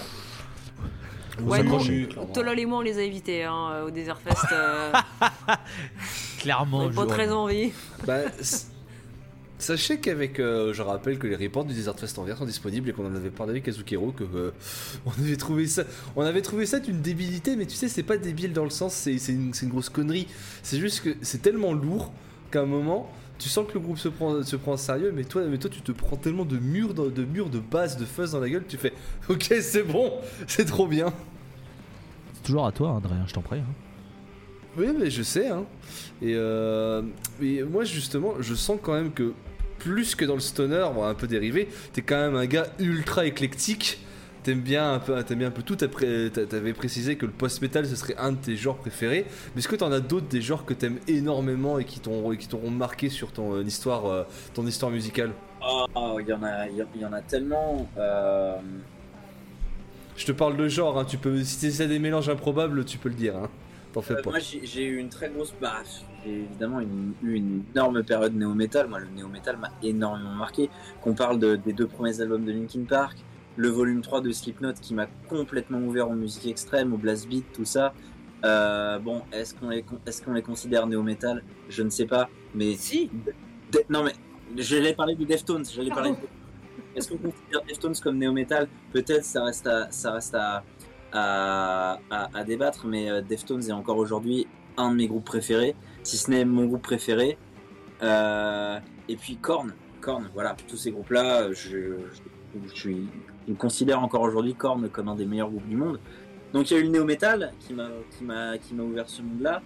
Dans le même temps, euh, j'ai eu une très grosse période euh, quand j'étais au collège, j'alternais entre le néo-metal et l'indie rock de groupes comme Mercury Rev, Arcade Fire, Block Party, euh, tous ces groupes-là que j'écoute encore aujourd'hui avec plaisir. Ouais, il y a, il il eu tout ça. Il il y a tellement, il y a tellement eu de périodes, il y a tellement eu de, de, de, groupes, c'est c'est vraiment difficile, difficile de faire, de faire du tri. Plein de, plein de sampleurs de, de Rock Sound et de, de Rock One avec euh, plein, plein de groupes qui m'ont qui, m'ont tour à tour bien mis par terre et qui ont fait qu'à un moment donné, dans mon, dans mon iPod, ça passait de, des, des, des Hives à. Attendez, j'ai j'ai- j'ai mon iTunes là sous le, sous le coude. Euh, ouais, j'ai beaucoup écouté les Hives. Les, les Hives ont beaucoup, beaucoup, beaucoup, beaucoup compté dans, dans, mon, dans mon parcours musical. Euh, Le no metal, l'indie rock, ça a beaucoup, ça a beaucoup compté. Ouais. Euh, Il y a eu tellement de choses, tellement de choses, tellement de choses. Euh, Et là, dernièrement, moi, il y a aussi. euh, Bah, il y a beaucoup eu le post-rock, il y a beaucoup eu le, post-metal. euh, Là, sur les choses plus récentes, beaucoup de, de musique ambiante, de, de trip-hop. Avec le, avec le confinement, avec les couvre-feux, j'ai eu besoin de me replonger vers des musiques très, très reposantes. Là, euh, dans mes dernières grosses claques, c'est quand j'ai, découvert euh, bah, la musique ambiante de Brian Eno avec Harold Budd ou de, du, du, du, du classique, des choses comme ça. Ouais, ça, dernièrement, ça compte beaucoup pour moi. Mhm. Les BO de Trent Reznor et Atticus Ross. Et puis, dans, vraiment dans un autre registre, ça c'est euh, aussi quelque chose qui, qui, qui compte beaucoup pour moi ces dernières années. Pas mal de, pas mal de hip-hop américain. Du Kendrick Lamar, du Tyler, The Creator, du Denzel Curry. C'est vraiment des, des trucs que j'écoute avec un plaisir immense et qui comptent énormément pour moi. Et, et puis, ouais, et puis là, je- mon regard se pose sur euh, un, un bouquin des Beatles en ma possession. Et je dois dire que les Beatles et le classique rock en général, pendant mon adolescence, ça a aussi énormément compté. Beatles, Rolling Stones, Bruce Springsteen, euh, les Who, plein de choses comme ça. Et, et en vrai, eh, je suis désolé, je pars vraiment dans tous les tours, mais je suis obligé, je suis obligé de parler de cet épisode des Simpsons où Homer emmène ses gosses à Lollapalooza, dans lequel vous avez les Smashing Pumpkins, Sonic Youth, Peter Frampton, Cypress Hill et même No Doubt qui font un caméo. Et euh, ça aussi, c'est le genre de truc qui a été une, une porte d'entrée pour moi vers tout le rock alternatif. Puis après, voilà, on va, on va parler des Nirvana, des Pearl Jam, et tout ça. Ouais. Vraiment, c'est sans fin. C'est sans fin. Et j'ai des humeurs musicales qui changent d'un jour à l'autre. Tout à l'heure, dans mon train, euh, j'écoutais euh, la, BO de Black Panther. Demain, je sais pas, peut-être que je serai en train d'écouter euh, Chelsea Wolf. Le surlendemain, peut-être que je serai en train d'écouter Boards of Canada. Ça change tous les jours et c'est comme ça, c'est comme ça ouais, depuis, depuis 15 ans, en fait. Mais en vrai, c'est tant mieux, hein, tu sais, euh, même nous dans la scène, on se limite pas qu'à écouter du stoner, encore heureux. Hein, Si, tu si, sais, moi, moi j'écoute que Kaios. J'écoute Cocaïos, moi s'il y a pas du fuzz dans ma guitare, j'aime mes albums de l'année dernière, c'était le, le Ali Williams, donc euh, très très éloigné des terres métal euh, pour le coup. Ouais, euh, tu sais. Hein. Et un très très Il bon est- album est- il est d'ailleurs. vraiment Il est- très, il est- cool, ouais. Hmm. Moi, je, je- je fais chier tout le monde avec lui. Voilà. C'était euh, Steven Wilson euh, qui disait euh, pour la promo de The Future Bites, tu sais, qui disait que il trouvait que justement il fallait pas se limiter qu'à un seul genre et vraiment essayer d'écouter le plus de trucs possible, d'en tirer le meilleur de ce que tu apprécies pour essayer vraiment d'en tirer les meilleurs des substances pour faire une bonne musique. Donc, je peux être que d'accord avec lui, donc ouais. Mais oui, justement, toi, justement, ta porte d'entrée vers le monde du rock, c'est pas qu'un épisode des Simpsons, toi. C'était, euh, ça, ça- ça venait par exemple de ton père qui t'emmenait en concert ou genre de choses ou pas Ouais, oui, voilà, c'est ça. Oui, il y a, y a- y a eu Mm, ça. mm. euh, euh, le fait bah voilà d'avoir grandi dans, dans, dans une famille de musiciens avec de, Ouais, ouais. de, la, de la musique euh, de la musique tous les jours à la maison et puis ouais de d'avoir accès à de la musique même avant l'ère du streaming et d'internet de pouvoir avoir eu plein de plein de de de, de- bah, on parlait de la presse musicale euh, j'étais très très féru de ça j'étais en demande de ça donc euh, j'achetais des magazines je, je lisais des chroniques euh, j'essayais de, de, m'in- de m'intéresser à tous ces groupes là Euh, et puis ouais c'est plein plein plein plein de portes d'entrée et là aujourd'hui ouais c'est difficile de vraiment se souvenir de, de toutes ces Ouais. portes d'entrée j'ai des souvenirs aussi de juste d'écouter la, la BO de Pulp Fiction en voiture avec ma mère quand j'avais quand j'avais deux ou trois ans. Euh, écouter Europe 2 le matin euh, euh, avant d'aller à l'école. Enfin, voilà mes premiers contacts avec des Daft Punk des Red Hot Chili Peppers des Lenny Kravitz tout ça c'était c'était Europe 2 le, le, le, le matin avant d'aller à l'école. Et t'as jamais, t'as jamais été dans la team. euh, T'as jamais été dans la team Guitar Hero? Euh, C'est surtout mon petit frère qui l'a beaucoup beaucoup été. Euh, moi j'y ai joué un tout petit peu et euh, ouais, c'est mon, c'est mon, c'est mon frère qui a fini par m'en, par, par m'en dégoûter. et ils l'ont joué beaucoup trop bien aussi. Bisous Bastien, je t'aime. Euh, Et pour le coup je sais que mon petit frère a fait beaucoup de découvertes grâce à, grâce à Guitar Hero mais allez je vais me la péter un petit peu. Euh, dans Guitar Hero, il y avait déjà beaucoup de choses que je connaissais déjà. Donc, euh, pas forcément, euh, eu plus de, de, de portes d'entrée par, par Guitar Hero. Mais je, euh, en tant que, bah voilà, en, tant que fan, je suis super content que Guitar Hero ait eu un, un, un rôle euh, pour faire rentrer le rock dans les chaumières. Ouais, bah ouais. C'est vrai que moi j'aurais pu citer l'exemple des radios de GTA, tu vois, bah, genre, de choses aussi, tu vois. Euh, mais euh, moi justement, je voulais revenir sur un truc à propos de ta carrière de musicien, vu que t'as dit, tu, que t'as dit, tu t'en inspires par exemple pour jouer dans Brusque. C'est quoi euh, principalement tes grosses influences, toi, qui t'ont fait, qui, te font euh, dire, parce que Brusque, tu, Brusque, comme tu l'as dit, c'est pas ton seul groupe. T'as eu plusieurs, euh, eu, t'as eu plusieurs groupes avant, comme on a, qu'on a vu, t'en auras aussi peut-être après, on verra bien. On verra bien ce que le futur nous réserve. C'est quoi tes principales influences, toi, par exemple, en tant que batteur, par exemple? Bah, euh, en tant que batteur, alors moi, c'est simple. Euh, Abe Cunningham de Deftones, Mehdi de Eggman's Chair et Ouais. euh, euh, Jason Roder, Jason Roder de, euh, de Neurosis et Sleep et et Jess Gowry qui est la batteuse de Chelsea Wolf. Ça, c'est quatre énormes influences pour moi dans Brusque. Je peux aussi citer le batteur de Dow dont, dont je ne connais, je connais pas le nom. Euh, mais euh, et puis ouais, et puis aussi bien sûr Thomas Enlund de, de, de, Cult of Luna, Björn Lebon d'Amenra, bah, tout- tout- tous ces groupes-là, ça fait partie de mes plus grosses influences avec, euh, avec Brusque. Après, il y a plein, plein d'autres batteurs que, que, que j'adore. Bon, ah, j'a- j'adore Dave Grohl, j'adore Dave Grohl à la batterie. Euh, j'adore des, des batteurs de studio, des batteurs de jazz comme Steve Gadd, Vinny Colaiuta.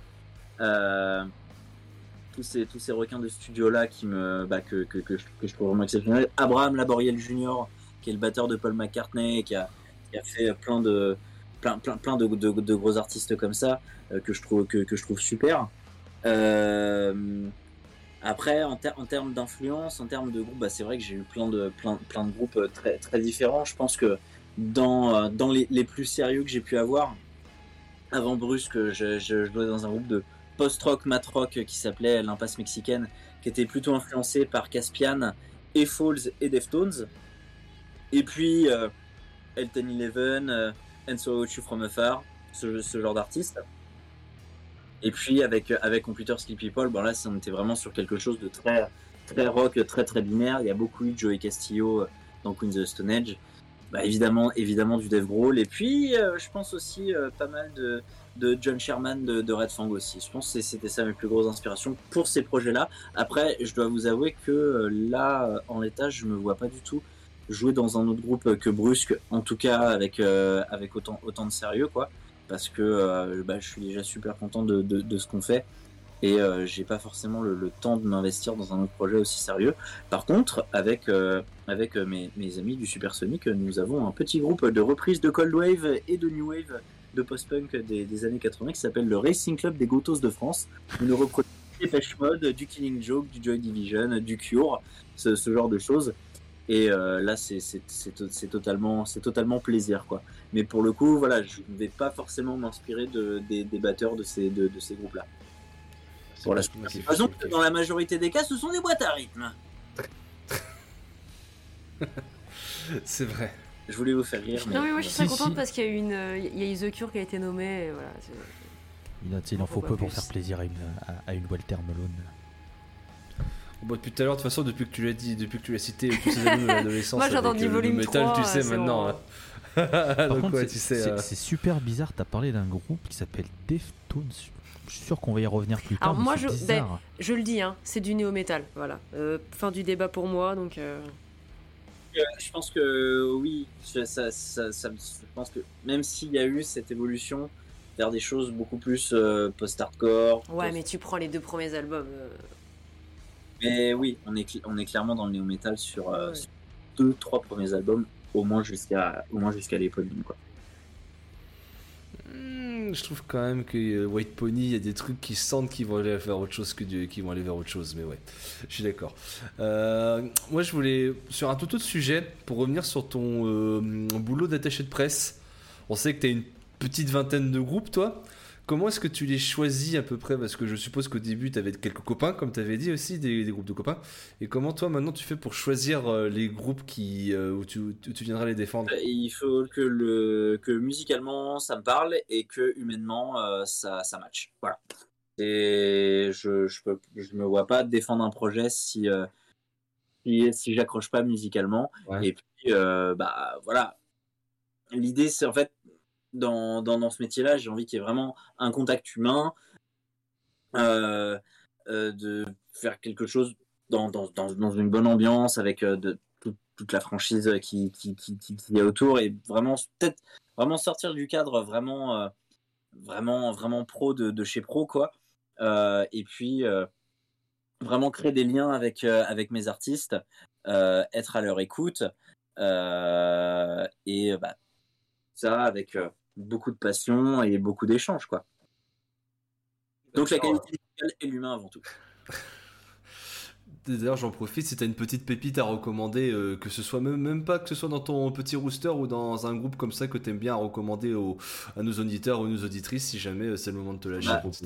Euh, bah, bon, dans, dans mon roster, je suis obligé de parler de Tremorama, qui a sorti un superbe album que j'ai été très content de défendre, qui est sorti en juin. Donc, si vous êtes fan de, de, de stoner, stoner psyché, sludge psyché, euh, très heavy, euh, avec euh, des relents de, de groupes comme Elder ou My Sleeping Karma ou Baroness, euh, allez-y. Là, tu viens, tu viens de parler à tous les trois d'un coup, là. Je. ouais. El- Elder My Sleepy Cara Baroness, bonjour Euh, j'ai eu la chance de- de- d'accompagner un projet qui s'appelle Intraveineuse, qui a sorti un, Ah. EP d'un seul morceau de, de, de, 30 de 32 minutes de Cold Doom, très Eggman-Share, très typo négative en instrumental. Euh, les Bordelais de Collision qui font du heavy shoegaze à la Hum, Narrowhead, Deftones, Quicksand, ce, ce Nothing. Euh, donc vraiment excellent. Là, euh, donc là, là pour, pour, mon, pour mon roster, et puis voilà, si on reste dans la sphère un peu, un peu sludge, un peu, un peu heavy, mais voilà, je suis très très content de tout, tous ces projets que j'accompagne qui vont du rock, rock alternatif, metal, à, des, à vraiment de la, de la pop chantée en français. Et voilà, c'est aussi des, des choses que j'aime beaucoup et que, et que j'adore défendre. Donc, euh, donc euh, c'est un, grand plaisir d'avoir ce, d'accompagner ce genre de projet. Et puis sinon, dans mes, dans mes derniers coups de cœur qui ne font pas partie de mon, roster, mais vraiment en découverte, bah, je parlais de Stone from the Sky tout à l'heure, vous pouvez, y aller à fond. Euh, Daxma aussi, même si bon là on est vraiment dans post-metal. Et qu'est-ce que je peux recommander aussi? Euh, un groupe, un groupe bordelais là qui est plus dans un, mélange noise rock post-hardcore, Wizard, euh, qui fait euh, euh, qui fait beaucoup penser à un mélange de, Mess, Idols et à The Drive-In. C'est vraiment excellent. Ils ont sorti un EP qui s'appelle Definitely Unfinished. C'est sorti en juin et c'est super. Vraiment, je recommande. Après, dans les derniers, ben si si vous aimez si vous aimez le le heavy rock 70s avec quelques relents à la King Gizzard, je recommande un groupe qui s'appelle Commodore. Je vais retrouver le nom du je vais retrouver le nom de leur album. Ne bougez pas, je l'avais noté. Ne, ne quittez pas. Un Clément Dubos qui va prendre votre appel. Leur album s'appelle Nasty Habits. Je ne sais pas si c'est déjà sorti ou si ça va sortir, mais à l'occasion, je recommande. Il y a des, Voilà. y a des exclus. Excuse. Ah ouais, incroyable. Mais tu vois, tu vois, ça me fait poser une question parce que euh, sur Twitter, tu partages souvent, tu sais, les albums que tu écoutes durant le mois. Ta, ta- liste est assez conséquente, on va pas se le cacher. Et euh, il y y, a- un truc que je trouve assez incroyable, c'est que tu arrives toujours à toujours trouver une petite substance derrière, à toujours trouver deux trois mots comme tu viens de le faire de, sur ta liste, à trouver deux trois mots sur des albums que tu arrives à parler. Euh, comment, comment toi t'arrives pour tout digérer et puis poser quelques mots dessus? Parce que moi je sais que moi quand j'ai beau apprécier beaucoup de groupes, je sais que pour commencer à parler autour d'un album, autour de la musique, il faut plusieurs écoutes. Toi, toi, t'écoutes quoi Environ une centaine d'albums par mois et, je trouve ça incroyable que tu arrives à pouvoir poser quelques mots dessus, des, des stress que quelques mots, des trucs comme ça. De choses que aussi des fois je me mets un peu en fond, mais que, euh, des disques auxquels je prête quand même Mhm. attention. Euh, moi, pour écrire une chronique, il me faut, il faut que j'ai écouté au moins 4 ou 5 fois un album, vraiment pour me faire, pour, pour me faire un avis. Il y, a des, il y a des albums qui sont très difficiles à, à appréhender et qui demandent des dizaines, des quinzaines d'écoutes avant, avant d'écrire une chronique. Ça m'est arrivé pas mal de fois. Euh, et après, ouais, bah, pour tous ces albums que, que, que, je note, il y, a- il y, y, y, en a, plein, euh, il y en a plein que des, des fois je note et c'était en fond et j'ai pas forcément quelque chose à dire dessus. Euh, mais des fois, il y a aussi d'autres albums où ça match direct et où j'ai directement des choses, des choses à dire dessus, quoi. Ouais, t'as- t'as, euh, le- les notes que tu partages, ta liste, c'est plus un espèce de petit journal de bord euh, pour te tenir. Ouais, ok. non, Ouais, vraiment la- ma liste de, de, de mes écoutes du mois. Il y a des albums que j'écoute juste une fois sans revenir, euh, sans, sans revenir dessus. Et il y en a d'autres où c'est mes écoutes vraiment en boucle qui sont euh, en haut de la pile. Quoi. Ok, d'accord, ouais, je vois. Et du coup, euh, vu qu'on invite à ton petit journal de bord, peut-être qu'en petite exclusivité, parce que tu sais, en vrai, le podcast sort euh, pour Noël. Si t'as, si, si ce qui t'aurait pour le moment un album à retenir de 2021, toi, ce serait quoi pour toi, pour toi? Ah, tu vas me faire spoiler mon. tu peux, si, tu, si, tu, si tu veux pas teaser ton, euh, spoiler ton outil, tu peux au moins dire une grosse mention honorable. Hein. Non, mais il y a euh, l'album de James Throne. Putain, je l'ai toujours pas écouté, putain. L'album de James Throne, l'album de Turnstile, l'album de Blank Mass, l'album de Death Heaven, l'album de Bruit, l'album d'Emarus Rundle qui est sorti la semaine dernière, magnifique. L'album de Marissa Adler, euh, l'album de Big Brave, l'album de Perish, l'album de Red Fang que j'ai trouvé vraiment super, le dernier EP de Knuckle Loose, l'EP de Cult of Luna, non, on a eu des Ouais. très très belles sorties encore cette année. Je pense que 2022, on va être gâté. J'attends toujours un nouvel album de Kendrick Lamar. C'est peut-être l'album de Kendrick Lamar qui va faire, euh, qui va complètement renverser la balance. Qui sait? Il annonce, il annonce un truc, lui? Euh, J'en sais rien du tout. Ouais. Parce que ça leak un peu de, de, de toutes parts, mais j'essaie de, de pas trop y prêter attention avant quelque chose d'officiel. Euh, ma dernière énorme claque, et voilà, c'est le, le, le- le disque qui, qui, est, qui est en train de, de tout foutre en l'air dans, dans mon top. C'est l'album de Little Sims, euh, qui est une rappeuse anglaise euh, adoubée par, euh, par Kendrick Lamar, qui la considère comme une des meilleures rappeuses contemporaines, qui a sorti son. C'est son troisième ou quatrième album qui est sorti début septembre qui s'appelle Sometimes I Might Be Introvert. Incroyable, avec de très belles orchestrations dans les instrus.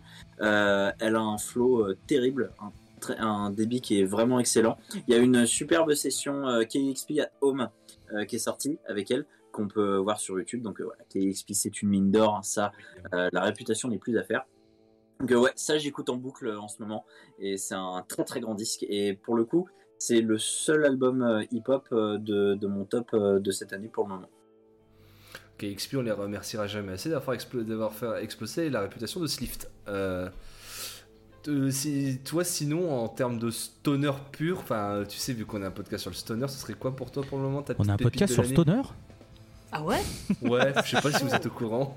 C'est vrai que depuis tout à l'heure, on parle beaucoup de ça- on parle beaucoup d'autres genres, là c'est bien justement, mais euh, Mon album, euh, mon album de stoner euh, préféré de l'année, bah, ça, va être le, ça va être le Red Fang. Ça va être le Red Fang. ok. Je sais que, Non, mais c'est même pas, c'est même pas ça. je sais, je sais que c'est que c'est un album euh, un peu polémique entre guillemets, mais euh, euh, non, non, je trouve- c'est. Je, le trouve, je, le trouve, je le trouve vraiment excellent. Je trouve que c'est un, c'est un, c'est un super bon retour. Euh, Et après, si on va dans, des choses plus larges, bon, il y en a un dont on parlera un petit peu, un petit peu plus tard dans l'émission, donc là, je vais pas, je vais, je vais pas spoiler. Euh, euh, Bon, alors c'est un, album qui est, sorti, qui est sorti l'année l'année dernière, mais allez, je vais pas. La lévitation session de Slift là que, tu évoquais, euh, je la trouve, euh, je la trouve vraiment super. Euh, Qu'est-ce que qu'est-ce que j'ai eu d'autre? Euh, Laissez-moi réfléchir. Voix off, il réfléchit.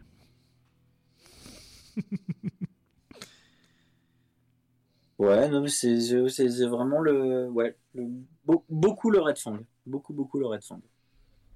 Bah après, moi, euh, en vrai, le Red Fang, euh, leur, premier, leur clé pour promouvoir l'album, c'est des, c'est des gars, ils s'amusent à découper des trucs au sabre. euh, C'est du Bah, typique c'est Red Fang, c'est un trop hommage bien, à, ils s'amusent à à faire leur ça. premier donc, clip où ils faisaient pareil, où ils défonçaient tout. euh, Oui, c'est ça. donc, euh, ben, ils, sont, ils sont forts sur leur clip, euh, Red Fang, quand même. C'est ce qui fait qu'ils continuent à être aussi hype parce que il y a deux trois albums qui sont un peu en dessous, je trouve. Mais ils ont toujours. Ah ouais, tu penses lequel, toi? Ah, récemment, les albums, ils étaient un peu en dents de scie, je trouve. Euh, Sinon, attendez, j'ai des, bons, des souvenirs de l'album de Yawning Sons, qui est le, la rencontre entre Yawning Man et Sons of Alpha Centauri. Ouais, super Ah, album. ouais, ça, je ouais. l'écoute, je l'ai pas encore écouté. Ouais. Euh, Et puis, ouais, dans, vraiment dans la sphère stoner, euh, stoner pur et dur, euh, c'est, euh, ça, ça va être ça le, genre, d'album que je retiens. Ok. Bah comme ça vous avez une belle sélection à écouter parce que le justement juste avant notre top qui sortira quelques semaines après après le backstage tu vois donc comme ça on verra bien si on aura deux trois albums en commun tu sais. Et euh, moi j'avais aussi une question pour revenir sur les terres du stoner plus ou même stoner doom tu peux faire les deux vu que vu que t'as l'air d'apprécier autant les deux. Si toi par exemple tu tombes sur quelqu'un qui euh, ne connaît pas du tout ce- ces, chapelles tu sais le stoner ou le doom tu conseillerais, tu quel groupe ou euh, par exemple quel album ou quelle musique à écouter pour euh, découvrir le stoner ou le doom à quelqu'un? Bah, je pense que la bonne porte d'entrée, ça va être un, un, un- un Welcome to Sky Valley de, de, de KS, je pense. Je, je pense qu'on sera d'accord pour dire que c'est que c'est dans, dans les grands classiques. Euh, attendez, Mhm. je regarde, je regarde mon iTunes. Voix off, il regarde son iTunes. Le sur de Redstone aussi. Euh, le meurtre, le, j'en reviens encore à Red Fang, mais le, le, le- Murder, euh, Murder de Mountains, euh, Ouais. Euh, incroyable. Le tout premier album de Masters of Reality, sans titre, euh, également appelé The Blue Garden. C'est une très bonne porte d'entrée. Holy Mountain de Sleep pour aller là, pour euh, commencer à aller dans la Yodro. Euh... Slow Burn. Slow Burn, un des projets de John Garcia. Euh, le, le, le seul EP qui a été euh, réédité avec, euh, avec d'autres morceaux de session, donc The, The Red Ant Album, euh, que je trouve incroyable. Et puis euh, John Garcia, bah, on, aime, Oui. on aime John Garcia. Oui. Euh, Oui, oui. hmm, je retrouve d'autres choses. Eh ben écoutez, sur des choses un peu plus grand public, le premier album de Wolf Mother. C'est très très bien. Écoutez. Oui. Contentez-vous à ce qu'ils ont fait avant, hein, clairement. Parce que. Sur les choses plus, plus, plus psychées, bon, on verra encore de groupes dont on a déjà parlé, mais Stranded in Arcadia de Mars Red Sky, évidemment. Et ouais, je pense que je pense que je partirai sur ça. Putain, c'est marrant toi tu pour Mars Red Sky tu conseillerais euh, in Arcadia toi Oui, Ah ouais ok. c'est vrai qu'on avait un, un petit un petit débat à savoir euh, parce que je sais pas euh, toi t'avais découvert en live toi Mars Red Sky Comment? Toi. T'avais découvert en live toi Mars Red Sky en c'est ça? live et en fait c'était à l'époque de cet album-là. Donc Ok. euh, il y, a- il y a aussi ça qui joue. Et puis bon allez, euh, petit petit big up à, à Walter, un petit universe de Truck Fighters. C'est ça que j'allais dire. Un peu honteux qu'il n'y ait pas de Truck Fighters, mais bon. ça va. C'est vrai que, voilà, si vous pouvez écouter euh, Mastodon de Truck Fighter. bon. Ça, donc ça vraiment pour le pour le pour le stoner pur et dur. Je sais pas si dans, en termes de en termes de doom, euh, euh, bah je dirais euh, bah évidemment ouais, du, du du Yob là le Clearing to Pass Ouais. the Yob. Les mor- les morceaux les plus lents de, de, de Black Sabbath aussi tous ces trucs là. je dirais aussi euh, Time to Die d'Electric Wizard que je trouve euh, que je trouve mortel. Euh, Ahab, ce groupe allemand qui fait du Doom aquatique, Doom nautique avec euh, The Boats of the Glen Carrig de 2015. En termes de Funeral Doom, euh, très bonne porte d'entrée. Et puis, DC Note Supposed to be Positive et Banlieue Triste de Eggman's Share. Ok. Je, suis, je partage ton avis sur DC Not Supposed to be Positive. J'aime beaucoup cet album. Et moi, je, le- je le Mm. partage sur Banlieue Moi aussi, Triste. sur Moi, j'adore cet Triste. album. Et puis, si vous avez découvert un petit peu tout ça, si vous voulez aller vers des choses euh, qui, qui, qui, qui sortent un petit peu des codes et qui vont aller euh, un peu vers des trucs un peu plus jazz, euh, ce groupe italien formidable qui s'appelle Messa. Oui Pardon. Oui, putain. C'est trop bien, mais ça. L'album euh, F- Fist from the Water ou un truc du genre. Fist for Water. Fist for Water. Fist for Water, incroyable. J'ai très Ouais, hâte de découvrir leur prochain album en 2022. J'aimerais Mm. bien le relever d'ailleurs. J'aimerais bien. Et vu en live euh, à Glazart en plus. euh, et je, je sais pas forcément la, la, la, la- la meilleure salle du monde à Paris. euh, mais c'était un très très bon souvenir de très bons concerts de Messa. Toi, niveau. euh, Attendez, j'ai- il y a un groupe, il y a un groupe que j'ai oublié dans toute euh, voilà mon ouverture vers ce stoner un peu dérivé, euh, c'est Crowbar. Le ah, Bayou. oui. Euh, Cro- Cro- voilà le, le Bayou exactement, Crowbar euh, que j'avais découvert en première partie de Sepultura.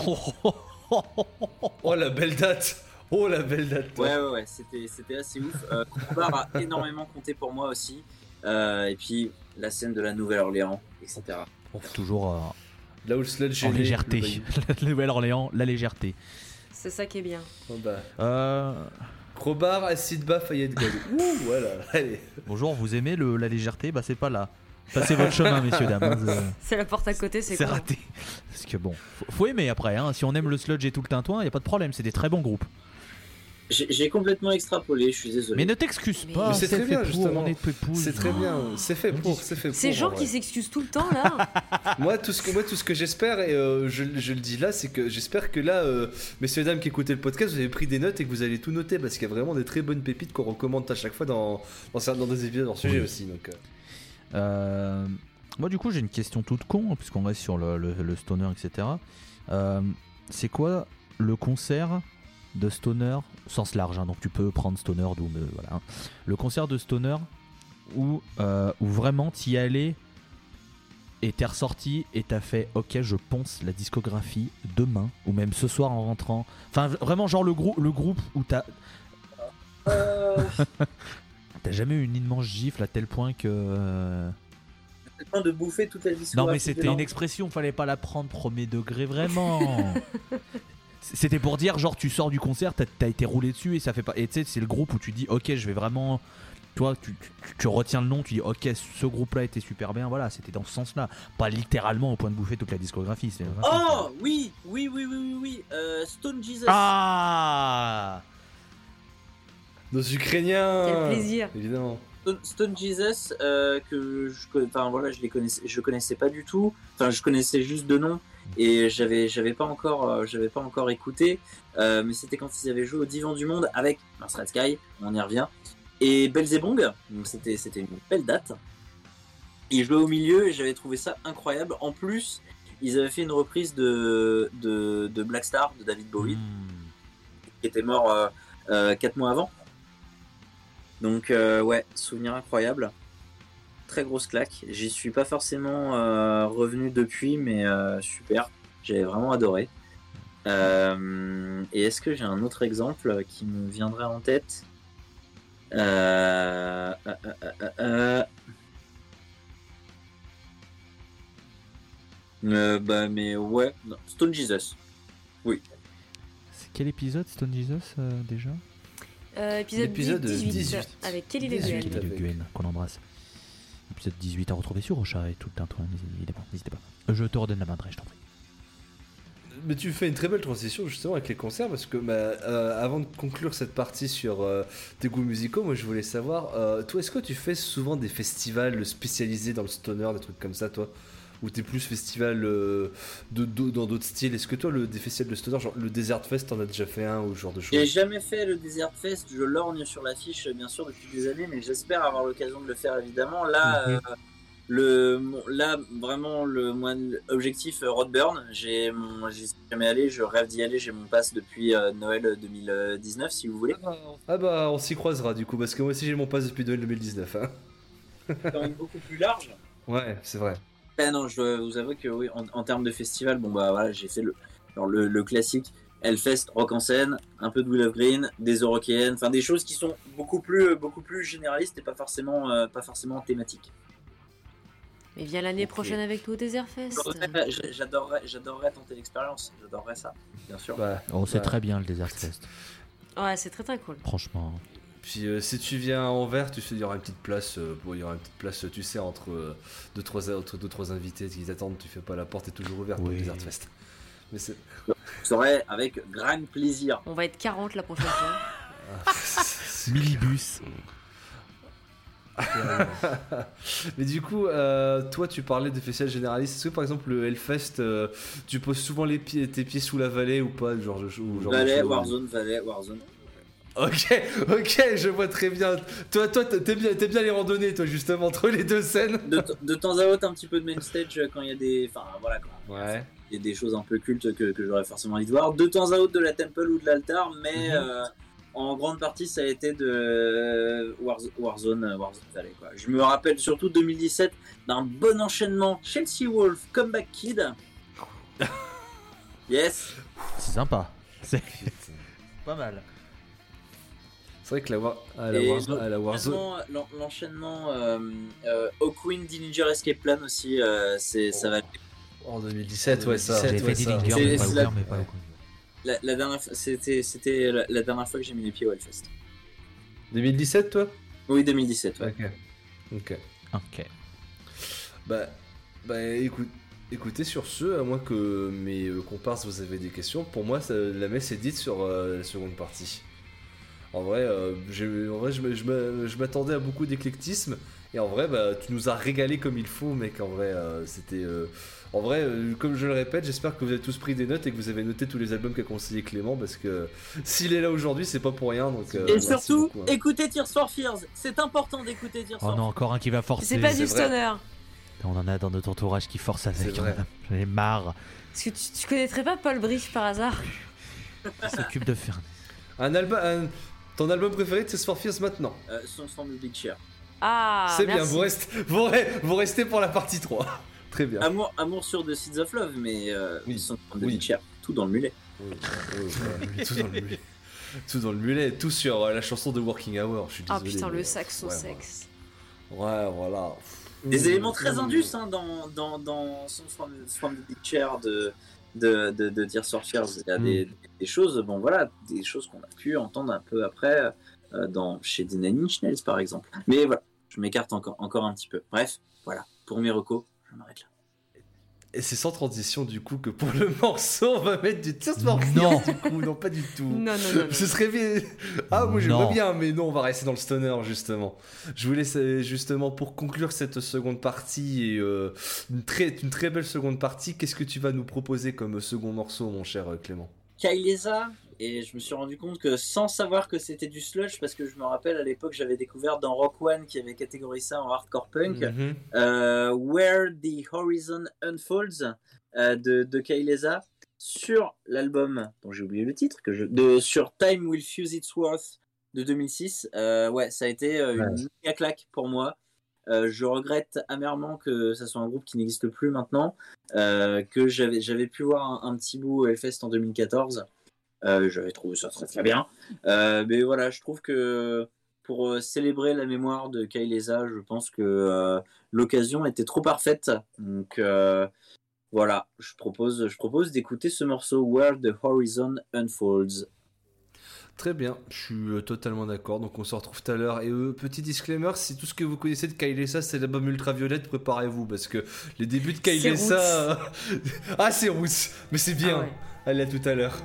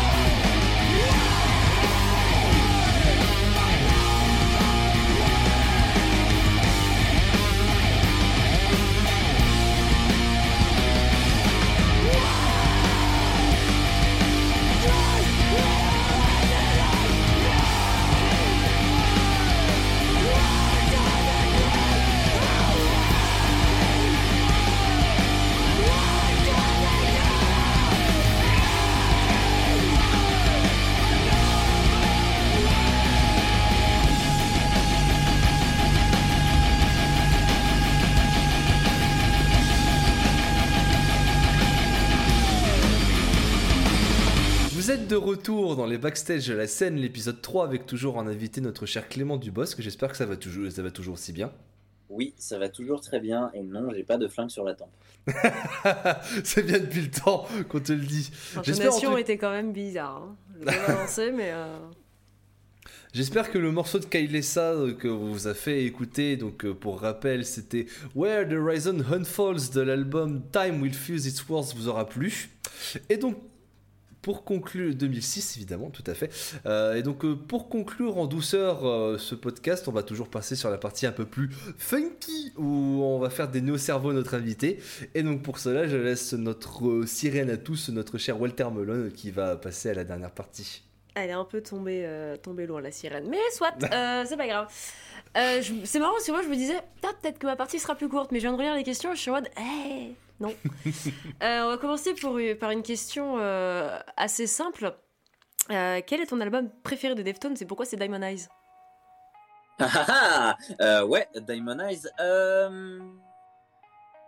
effectivement, mon album préféré de Deftones, c'est Diamond Eyes, parce que je trouve que c'est un album avec lequel ils se sont, ils sont vraiment remontés en fait en selle après euh, l'accident de, de, de Chi Cheng. Euh, je trouve que il y, a, vraiment des parties en termes, de renouvellement sur cet album-là. Je trouve que c'est celui qui est, beaucoup, plus, varié comparé à Saturday Night Twist euh, juste avant, qui est mon autre album préféré de Deftones. Et en termes de modernité, je trouve que Diamond Eyes, c'est celui avec lequel il marque euh, vraiment une, nouvelle ère aussi. Aussi en termes de, production, euh, Nick Rashkulinex, euh, avec qui ils ont, ils ont bossé sur cet album, a fait un travail de ouf en termes de mise en son, qu'il a même surpassé sur Coin Can qui est sorti deux ans après. Et puis, c'est un, album que surtout que, que, que, que j'ai écouté en boucle au, moment, au moment où je me suis procuré, qui représente une certaine, un, un, certain moment de ma vie. C'est aussi euh, l'album euh, avec lequel j'ai vu Deftones euh, sur scène pour la première fois, qui était c'était à Rock en scène en 2011. Donc ça marque, ça m'a marqué, ça m'a marqué, ça me marque toujours autant et ouais, ça reste pour toujours mon, préféré. c'est vrai que non, cet album, j'ai du mal toujours à me dire est-ce que c'est mon préféré ou pas? Et à chaque fois que je le réécoute, je me dis ouais, putain, si quand même. Il est vraiment très très cool. deuxième question qui sera peut-être un peu moins fun nous savons, nous sachons que tu aimes beaucoup euh, Converge. Et euh, est-ce que tu as perdu un, petit peu de l'affection que tu as pour Converge depuis, euh, la sombre affaire dire que non serait mentir, mais oui, oui, forcément, avec, toute cette affaire, ouais, il y a quelque chose qui s'est un petit peu envolé, même si j'aimerais toujours Converge. Euh, voilà, j'ai un tatouage Jendo, j'ai un poster Jendo, j'ai un bonnet Jendo, j'ai un, un sweat Jendo, et voilà, d'apprendre que bah, concrètement Jacob Bannon a plus ou moins euh, usurpé euh, l'image d'Audrey Marnet pour ensuite se faire un business bien juteux, ça me pose quand même un, très gros problème.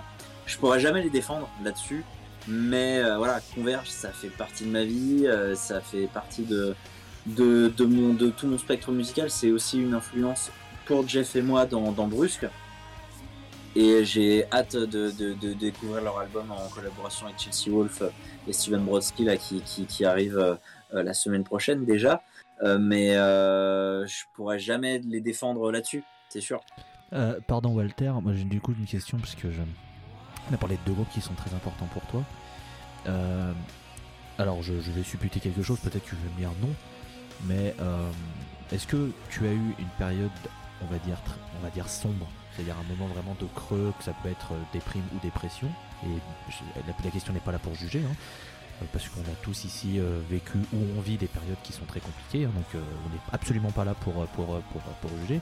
Mais ma question, elle arrive dans est-ce que, c'est, est-ce que ces groupes ont été par exemple des, des, des, refuges dans ces périodes de, de, de troubles, ou est-ce que ça a été d'autres groupes et albums qui ont pu t'aider justement à, ces périodes Parce que comme je sais que Deftones et Converge font partie de, groupes très importants, je me dis, est-ce que ça a été...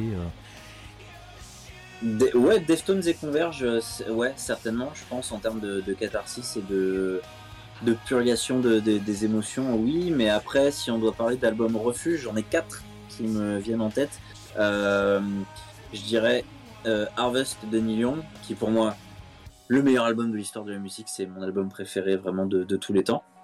Euh, Wish You Were Here de Pink Floyd. C'est un putain de refuge pour moi, que vraiment, euh, juste pour se retrouver, pour être dans un état méditatif, euh, euh, je, c'est mon, go-to. Mark Fordes, Demarus Rundle. Euh, découvert effectivement à une période de, de grosses remises en question, de, de, gros doutes pour moi. Qui, ouais, vraiment gros, très très gros album refuge. Et plus récent, sorti il y a deux ans maintenant, Don't Believe Watch Out de Pensy Slow, un groupe euh, shoegaze, sh- sh- sh- shoegaze euh, un peu un peu metal gaze par, par moment, vraiment vraiment magnifique. Euh, Pareil, écoutez en boucle à une période euh, pas facile, il y a deux ans.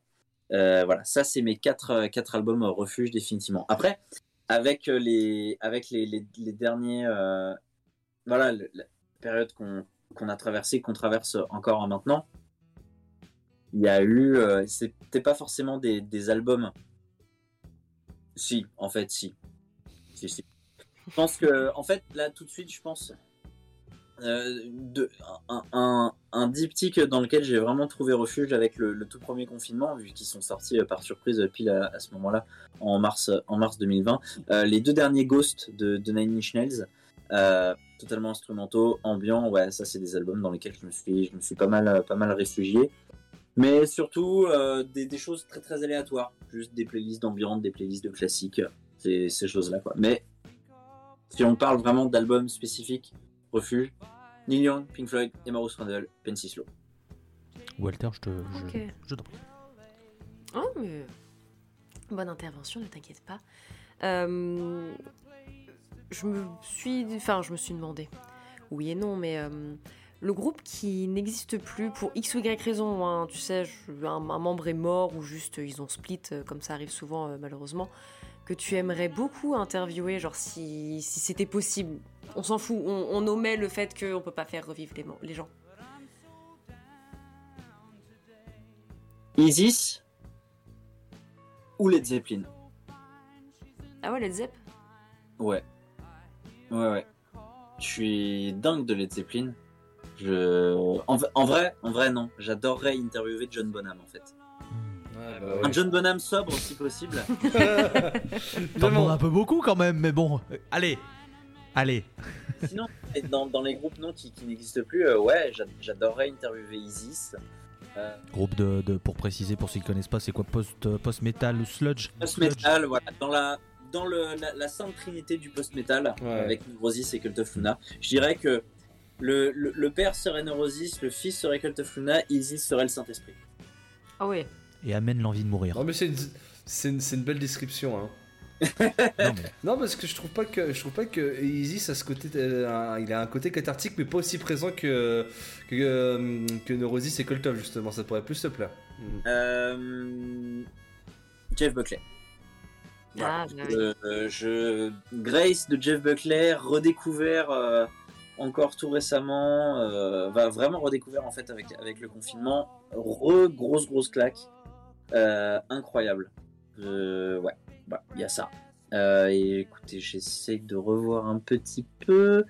Euh, Mais je pense que ouais, ça, ça serait ça, ça serait ça, je pense.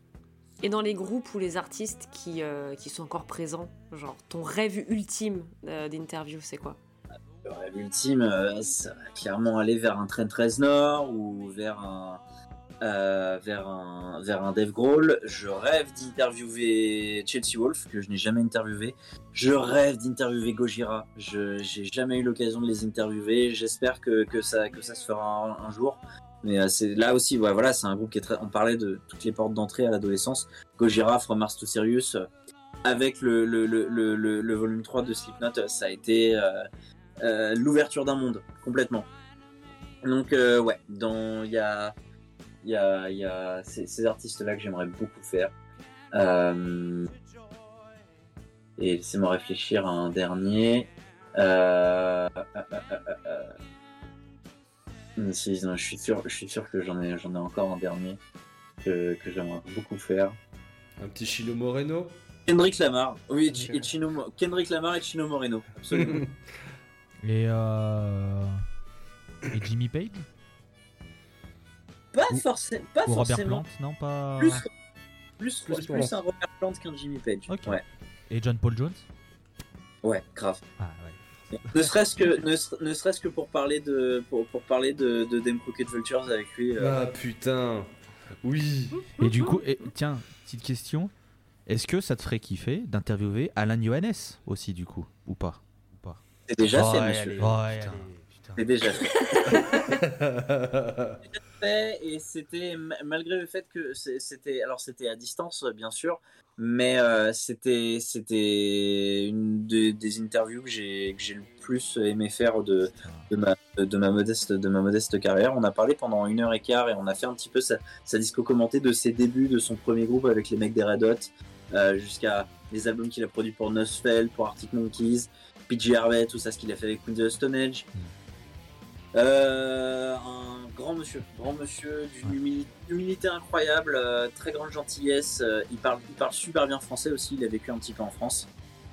Euh, et puis, euh, ouais, non. Parce que je me permets juste de, je vais faire une petite parenthèse.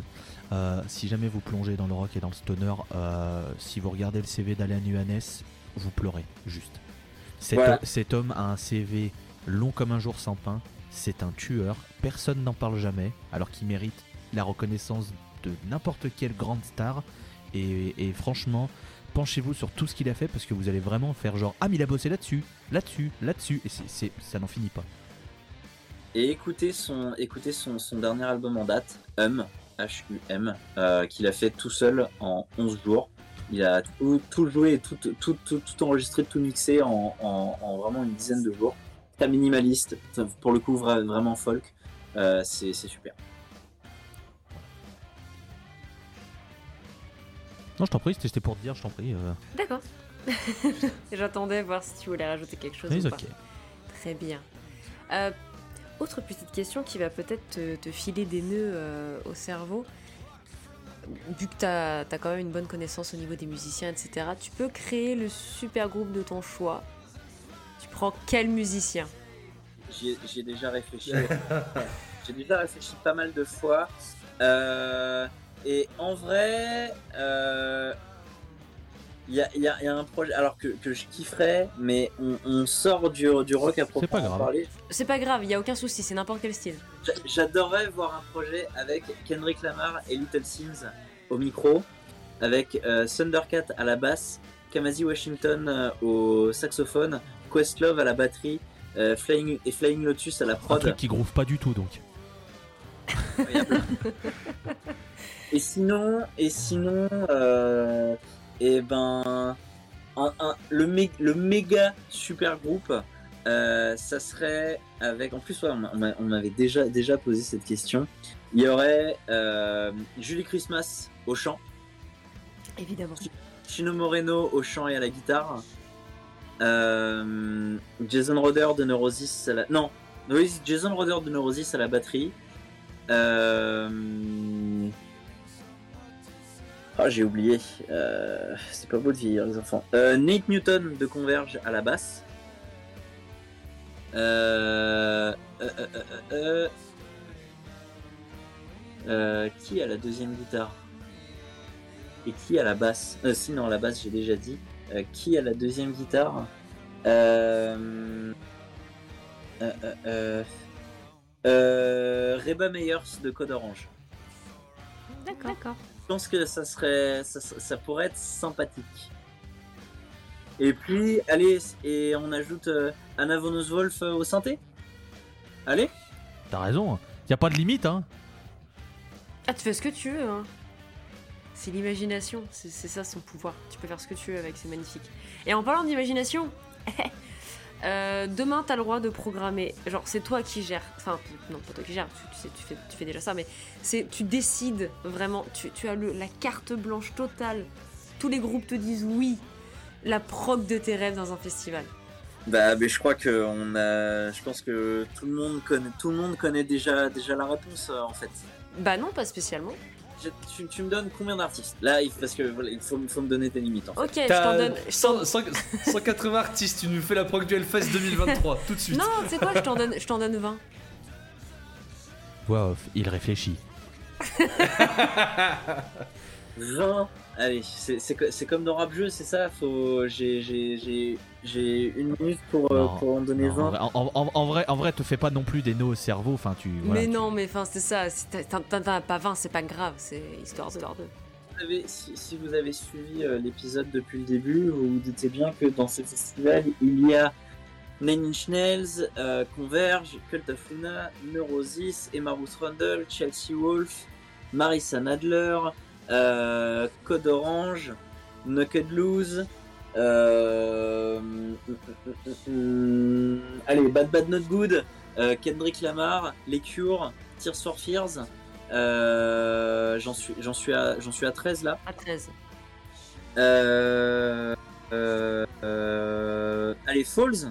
Euh, ta, ta, ta, ta, ta, euh, euh, euh, euh, Gorillaz. Allez, ouais, Gorillaz. Fait plaisir. Massive Attack. Korn. Euh, euh, euh, euh, Strata. Un petit peu de français quand même. Il m'en reste deux. Il m'en reste deux à sortir. Allez, allez. Na- allez. Euh, et puis, en dernier, euh, je mettrai... Euh, je mettrai, je mettrai, je mettrai, je mettrai, je vais finir par trouver. On va y arriver. Euh... Allez, une reformation de Battle of Mice. En tout cas, moi j'ai très hâte de voir euh, l'enchaînement euh, Falls, euh, Napalm Death. Ouais. Je pense que ça peut être très sympathique. Tu sors d'un petit Falls, c'est de bonne humeur, et d'un seul coup t'as Napalm Death, tu fais allez. Ouais, je veux voir, euh, je veux voir un feat de Kendrick sur Inch Nails ou un feat de. Trent sur, sur, sur- dans un concert de Kendrick. C'est incroyable ça. Mais merci des transitions Si j'ai une question sur Nanny Nails. Euh, euh, c'est très simple, hein, mais si Nanny Nails se met au stoner, tu valides ou pas? Euh, ça sera, ça sera dans, dans la, dans la mesure où euh, Trent Reznor est un peu un génie musical. Je pense que si Trent Reznor euh, rajoute des riffs de, stoner, ça sera forcément bien. Donc euh, après, euh, un espèce de Nine Inch Nails qui fait, euh, qui fait du, qui fait, qui fait du Red Fang X Caius X Yawning Man euh, à voir quoi. Je t'avoue que là comme ça, j'ai un peu de mal à l'imaginer. Mais, mais pourquoi pas Putain, moi je pense que ça pourrait être trop cool. Je me suis imaginé le truc hier en écrivant la question, j'étais oh. Petit, petit psyché sur, euh, sur un train de Reznor qui te murmure à l'oreille. Ah là. non, ah. Non, je vais pas payer pour de la ASMR Oh, stoner. putain, je veux une. Rien ne peut m'arrêter maintenant. Ah si, ouais, la reprise psyché de Closer là. Ouh. Oh ouais, avec une plage instru là. Oh là là. Bah, Et. Clo- Closer qui dure 25 Mais allez, minutes. allez vous fouetter sous votre laissez-moi tranquille, putain. Quel enfer. Ah non là mais là. toi, par- toi par contre je suis sûr que si par exemple dans un monde imaginaire t'as Earthflash qui reprend un morceau de Nine Inch Nails, je vais te faire oui génie donc Bah bon, non, parce que Bah- ce sera enfin un vrai bon morceau de Nine Inch Nails, donc je serais content pour. C'est- Oh Il, il a fait la blague avec Dillinger, vous inquiétez pas. Ouais, ouais. c'est trop facile, c'est trop facile. Non, j'aime pas Nine Inch Nails, mais je respecte, y a pas de problème. Mais ça m'atteint pas Bah du tout, je peux pas. Bah, en même temps, si tu, re- si, si- si tu respectais pas, il y aurait plusieurs personnes que tu connais très bien qui seraient à ta porte Non mais et tu alors, l'aurais défoncé depuis sache longtemps. que j'ai vécu avec une, une meuf fan de Nine Inch Nails, donc t'inquiète pas, j'étais obligé de. Bah oui. Donc t'inquiète pas. Forcément. Puis là, si si, si t'aimais pas Nine Inch Nails, là le flingue qui est sur la tempe de Clément il le retournerait contre toi là déjà Supprime aux conséquences. non, parce que moi j'aime bien Converge et Deftones, donc ça va. Moi, j'ai jamais écouté Converge. Ah. Je le dis, voilà, Con- je le dis. Converge, j'ai eu la chance d'aller voir au Hellfest et j'étais très content parce que j'ai enfin pu voir Ben Coller. Qu'est-ce que j'aime ce batteur, putain, mais qu'est-ce qu'il est fort, mais qu'est-ce qu'il est fort, qu'est-ce qu'il est fort. Yes. Alors les autres sont très bons, hein, c'est pas ce que je veux dire, hein, mais moi j'étais focus Moi, sur. j'étais euh, il, joue focus dans, sur, euh, il- il joue dans beaucoup Oui, de groupes, mais Il est dans Mutoid Man, Killer Be Killed. euh, il est pas dans Kevin aussi? Dans The Armed, dans euh, All Pigs Must Die. Il a 20 000 groupes Ben Color, c'est ouf. Mais il est, qu'est-ce qu'il est fort, franchement. pff. Il y avait, il y avait, euh, Il- des fois, il se filme avec une, cam- une GoPro sur le torse pour faire, euh, pour faire POV. C'est. Quand t'aimes la batterie, c'est tellement incroyable. Tu fais Ah, d'accord. Vraiment qu'il l'a pas fait, mais oui, il l'a fait un. C'est, c'est- franchement, c'est très impressionnant. euh, Ben Color, cœur avec les mains sur, sur toi. Voilà. C'est vrai que moi, Converge, euh, j'ai jamais trop écouté. Désolé, moi aussi j'ai eu ma faute. Je les ai vus une fois en live au Hellfest 2017 et j'ai trouvé ça. Le son était pas terrible du tout. Donc. euh, 2016 plutôt, 2016 ou 2018. Ils y étaient pas en 2017. C'était Euh, 2016. je crois que t'as raison, c'est 2018. Je crois que c'était 2018. Je crois que c'était 2018, t'as raison, ouais. Dites-vous que Converge aura joué devant plus de monde en plein jour que devant Guns N' Roses, euh, que, que Guns N' Roses euh, euh, au, au download euh, en. Oh, Oh putain. là, mais le. oh là. Oh putain, Oh, c'est vrai. Oh là là, ce, ce, fou- ce four. Oh, ce four complet. Terrible. Terrible. Et, euh, et du coup, euh, du coup, vu que là on en a parti un peu plus fun, si t'as un album à conseiller à nous deux qui ne, ne connaissons pas euh, J'avoue. Converge, hein, euh, ouais, j'avoue. All We Love, We Live Behind, tout simplement. Je pense, et je pense que c'est la bonne porte d'entrée. X to Fall aussi, euh, You Fail Me, et puis après on peut s'attaquer à Jane Doe. Ok. Et euh, question que t'as comme ça. Alors franchement, franchement, c'est c'est genre, de questions tu vas faire. Oh non, t'es un salaud. Mais euh, tu peux en garder qu'un. Deftones ou Converge. Deftones. Mal- Ok. Oh bah ça va, t'es pas un il a déjà réfléchi. Alors- il, a, déjà- il a- il a déjà Alors, réfléchi du en coup, fait. question. Parce que je vois pas tous tes bras et je vois pas tous les tatouages que tu as. Est-ce que tu as un tatouage des Deftones? Euh, non, j'ai pas de tatouage en lien avec Deftones. Euh, J'espère en faire un un jour. Je suis pas encore euh, très bien, très bien décidé. Je cours pas non plus Oui, non, forcément mais, après. oui, parce non, que- mais- euh, Euh, non, pa- mais euh, non, j'ai pas de, j'ai pas de je, dis, tatouage. je dis ça parce que comme tu as fait un tatouage de Jane Doe de Converge, moi j'étais persuadé que tu aurais pris Converge parce que justement t'as as passé le cap du tatouage et on sait que quand tu fais un Mhm. tatouage d'un album ou d'un artiste, c'est que vraiment il y a un lien très très fort qui se crée parce que tu fais pas un, un tatouage sur un, un lancer de pièces. Donc c'est pour ça, mais du coup quand même Deftones est plus fort que Converge malgré euh, le fait que t'aies pas passé le cap. Ok, passé le cap. ok. Ouais. Ouais, ouais. Ok, ok. Les ressentis Ah de ouais, chacun, non, tu sais, c'est ça, mais c'est ça c'est- qui est Ah est oui, c'est Comme je ça. dis depuis tout à l'heure, c'est aucunement pour juger. hein. Moi, je pose juste des questions Ouais, et c'est je, clair. voilà. Je suis pas du tout. Oh là, oh là là, non, on n'est pas là. J'avoue que maintenant que tu le dis, un tatouage de Deftones, j'avoue que le logo de White Pony, c'est ça, stylé en tatouage. Hein, euh. Donc ouais. Allez, c'est parti pour le gain d'ordre. ça fait un peu Ralph C'est Lauren. Si je, si je pars sur un, sur un tatouage en hommage à Deftones, je sais que je vais plutôt me diriger vers Ouais. la chouette de Ah. Diamond Eyes. C'est vrai, la chouette, ouais. Mm, la Ça peut chouette. être très sympa. Oui. Et du coup, Écoutez, moi, euh, question party fun en tout cas de mon côté. bah, euh, moi, du coup, je vais, je vais c'est- rebondir sur le côté euh, tatouage parce qu'écoute, euh, mais on a vas-y, la vas-y. chance d'avoir euh, d'avoir un, un jeune homme tatoué avec nous. Euh, t'as des, tat- ouais, t'as- t'as- t'as des tatouages. T'as des tatouages. Du coup, tu n'as que entre guillemets Jane Doe de Converge en rapport avec la musique ou tu as d'autres euh, tatouages tatouages Non, tous tous mes tatouages sont en lien avec la musique. J'ai cette, cette baleine qui est Mhm. bah, directement reprise du From Mars to Sirius de Gojira.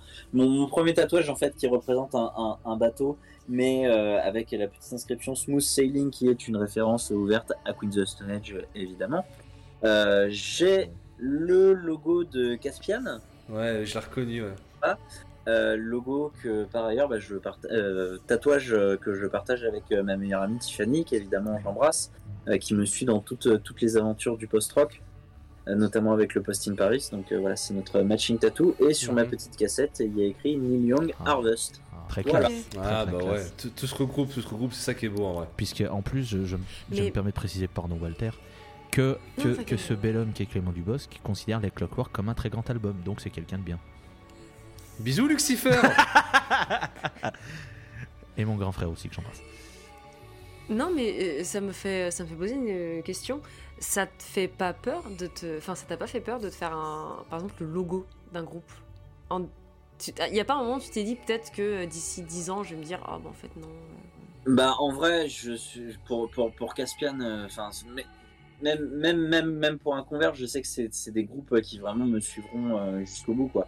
Même bah voilà, même avec euh, avec Ouais. tout, tout ce qu'on a appris sur, sur l'origine de de Jane Doe de de, de Converge, je je, je l'assume totalement. Mhm, ouais, ça t'a pas trop impacté justement euh, d'avoir euh, le, le- d'avoir euh, le logo, la, la pochette de Doe avec, la, avec tout, tout, tout ce qu'il y a eu derrière.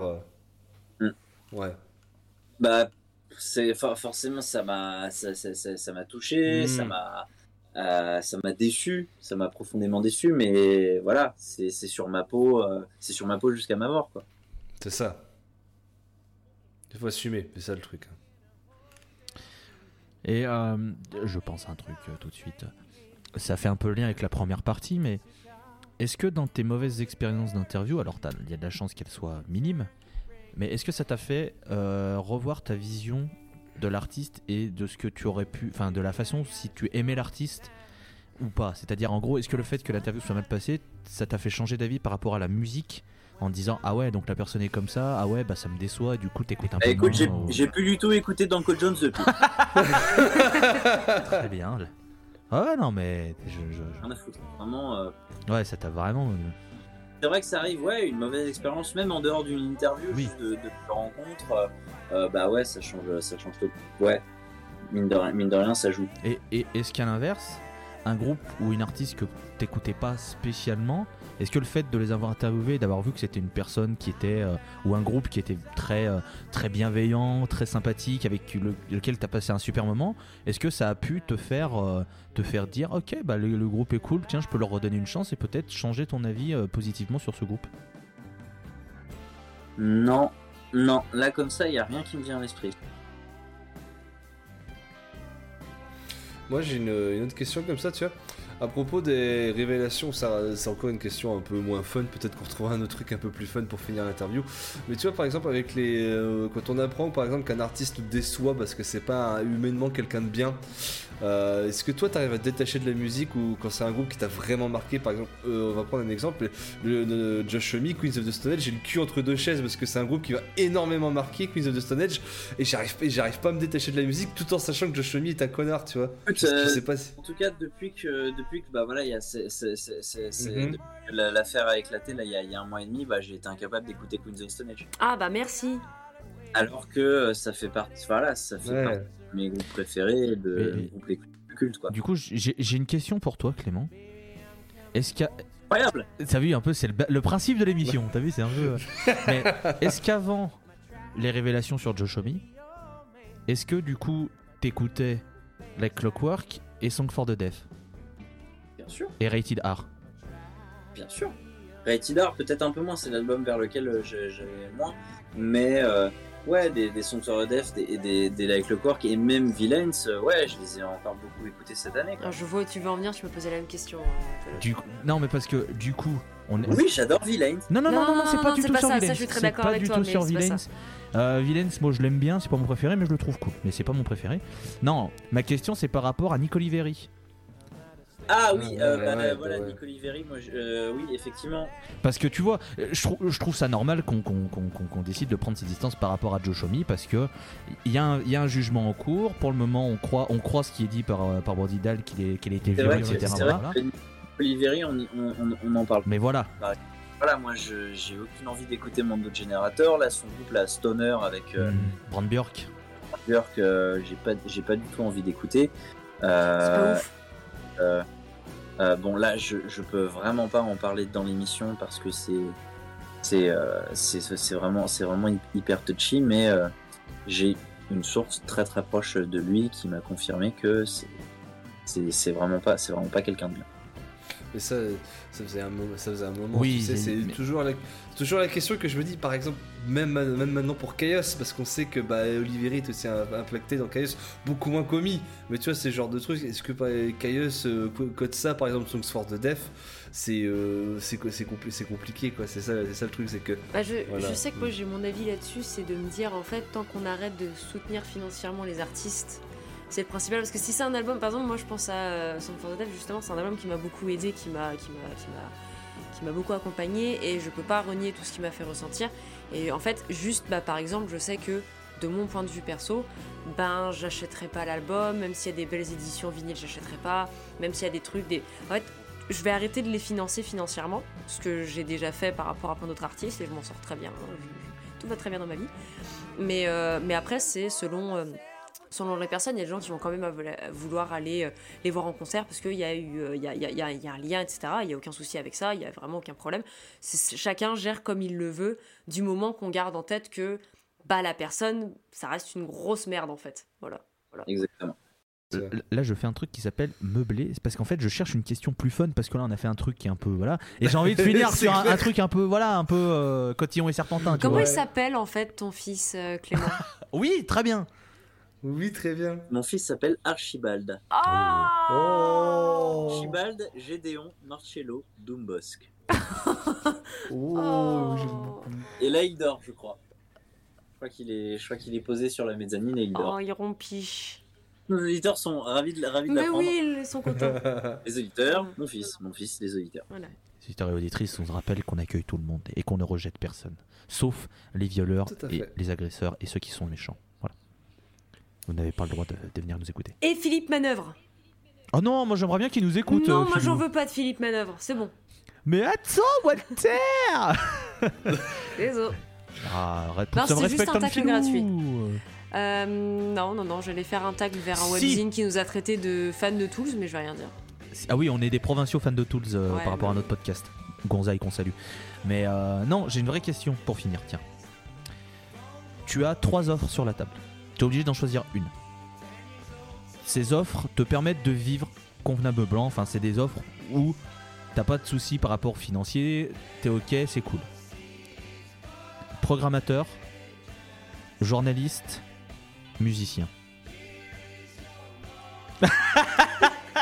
Ah, euh, quatrième offre, pardon, euh, Press Relations, PR. Voilà, t'as les quatre offres, t'es obligé d'en choisir une et tu fais. Voilà, c'est-à-dire que c'est ton métier. Et et t'es. T'es stable financièrement. Mais voilà, t'es ouais. bien. Je veux dire, c'est c'est une offre qui est, qui est- qui est solide, t'es bien payé, tu fais. Tu, mais voilà, mais t'es obligé d'en choisir une. C'est sur les vachement fun comme question, Tolol. Oh, quel...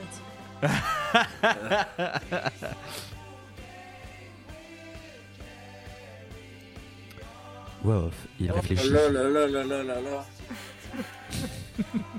vous me demandez vraiment de choisir. euh, Ah, c'est pas nous, c'est lui là. hein.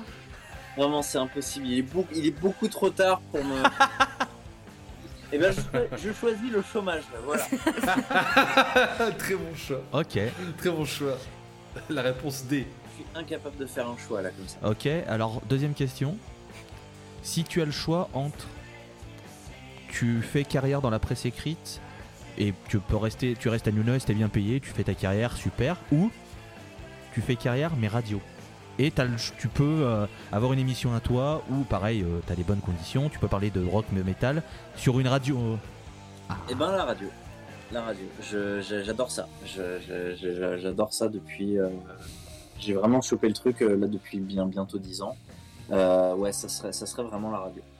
Et alors du coup, comme t'aimes la radio, ça n'a jamais eu l'envie de, faire un podcast à toi, de parler de, de- musique parce que bah, le podcast audio, ça reste une forme de radio, même si voilà, on n'est pas sur des antennes, etc. Ça t'a jamais eu l'envie de faire avec des, amis à toi, euh, de faire. Avec, euh, avec la, fin des confs interviews, parce que j'ai plus tout le temps de m'en occuper, parce que je me dis que ça marche quand même un peu moins qu'avant, le support euh, le, support est pas aussi intuitif qu'un Twitch ou qu'un podcast comme le vôtre, donc euh, ouais, j'aimerais bien euh, là euh, essayer de, me consacrer un petit peu à monter ça, à faire un podcast. J'avais aussi le- l'envie de faire un podcast autour du vinyle avec un pote, mais c'est aussi par, manque de temps, on n'a pas pu s'en- charger. Donc ouais, pourquoi pas, carrément.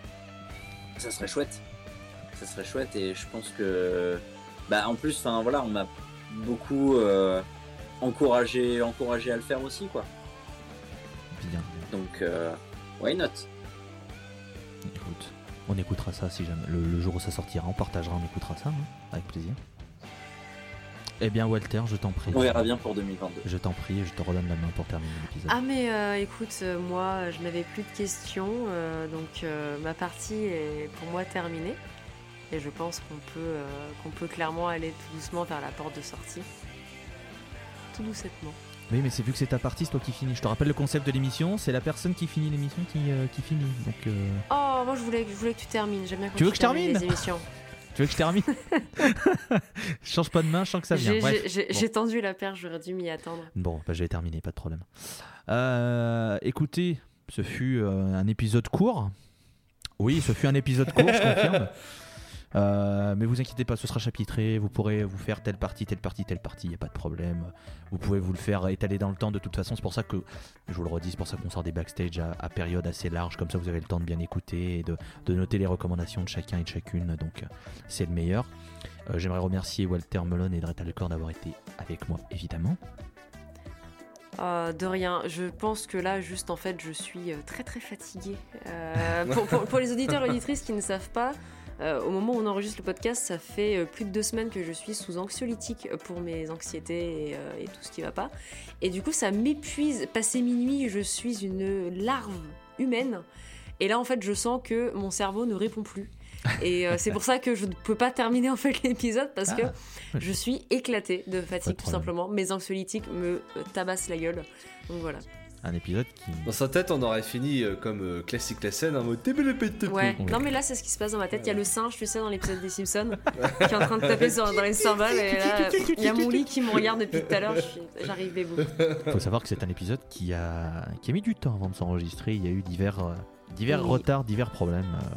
On a eu des des couacs. Il y a eu des couacs, mais écoutez, l'épisode a pu se faire et j'en suis très heureux. L'épisode a pu se faire avec monsieur Clément Dubosc. Merci beaucoup encore d'avoir été là. Merci beaucoup à toutes et à tous. Si ce soir vous conduisez, n'oubliez pas vos voitures. Je m'attendais pas à cette chute, mais très bien. Très bien, très, très bien. Euh, Clément Dubosc qu'on peut retrouver donc à l'écrit dans New Noise et on vous le rappelle évidemment s'il vous plaît lisez la presse écrite papier et même la presse écrite la bonne presse écrite sur internet soutenez c'est très important Numéro 59, dispo en kiosque en ce moment. Deux couvertures, Quicksand et Marus Rundle. Dans le sommaire, Mastodon, Aminen de Sniffers, Carcass, plein d'autres groupes et artistes, choses, dans des styles très différents. Vous pouvez y aller. plein de plein de plein Bah de non, les yeux ouverts c'est mieux pour lire quand même. Oui Euh, Point. Avant de, a- a- avant de, de- de laisser Clément nous présenter le dernier morceau, je vous rappelle que c'était donc notre dernier épisode de 2021. Euh, on espère que cette année vous a plu. Euh, on espère que ce format des backstage vous plaît. N'hésitez pas à faire vos retours parce que ben voilà, euh, on fait aussi pour vous et que vous nous disiez si ça vous plaît, si ça vous plaît pas, etc. Qu'on améliore des choses parce qu'on sait très bien que tout n'est pas parfait. Donc on essaie de faire au mieux. On se retrouve en janvier si tout se passe bien. Et je mets des maintenant parce que j'arrête de teaser des trucs parce qu'on les fait plus. Mais normalement, petit bilan en janvier euh, qui devrait voilà, parler de tout ce qu'on a aimé sur l'année 2021, nos albums préférés, notre découverte, notre chanson de l'année, etc., comme on avait fait l'an passé. Et puis à partir de février, normalement, on reprend euh, là où on s'était arrêté, c'est-à-dire la fin de notre trip des États-Unis, et on part au Canada, puisqu'on était en Amérique du, du Nord, on a dit allez, on va continuer au Canada. hein. Écoutez, un petit épisode qui va être sympa aussi, des groupes très très cool. Euh, N'hésitez pas à suivre Clément sur les réseaux sociaux puisque c'est là où il partage notamment ses listes d'albums, des recommandations, euh, les articles qu'il peut faire, etc. Donc Instagram, Twitter, c'est là principalement où on peut, on peut te suivre.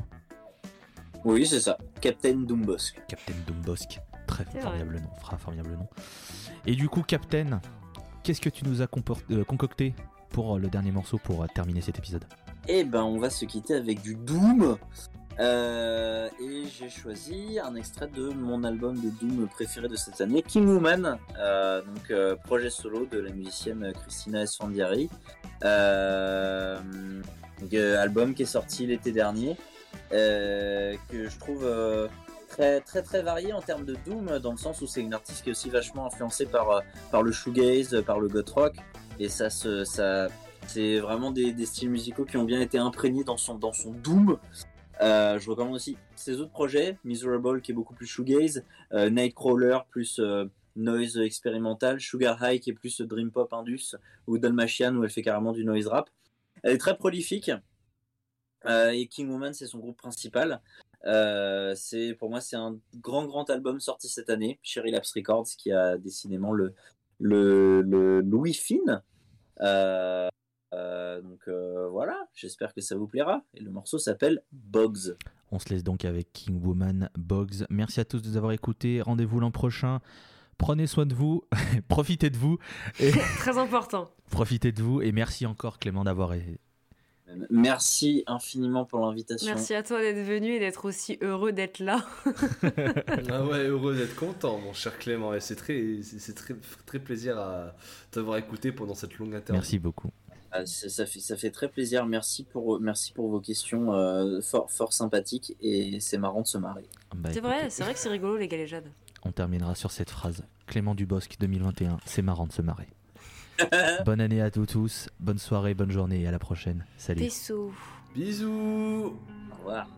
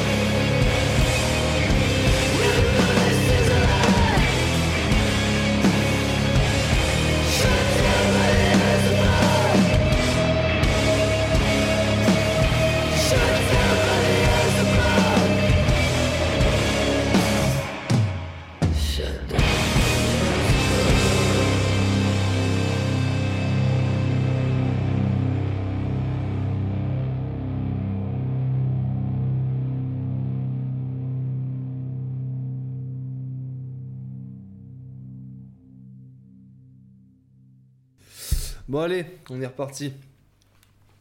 Vous êtes retour dans les Attends, backstage attends, de la attends, scène. attends, attends. toujours les- Parce que vous êtes Bah, retour, non. Bah non, j'ai non, euh, non, non, j'ai- Non, non, t'as dit vous êtes Alors, Je retour. te jure que t'as dit vous êtes retour. Putain, mais dans Putain, mais Nick, Nick, Nick, parce que moi dans ma, parce que moi dans ma tête, je Ouais, l'ai ouais, dit bah- le de retour. Bah non, mais que dans ta Il est tête. resté au péage le 2. C'est pas. Bienvenue à tous les retours. Bon allez, on est reparti.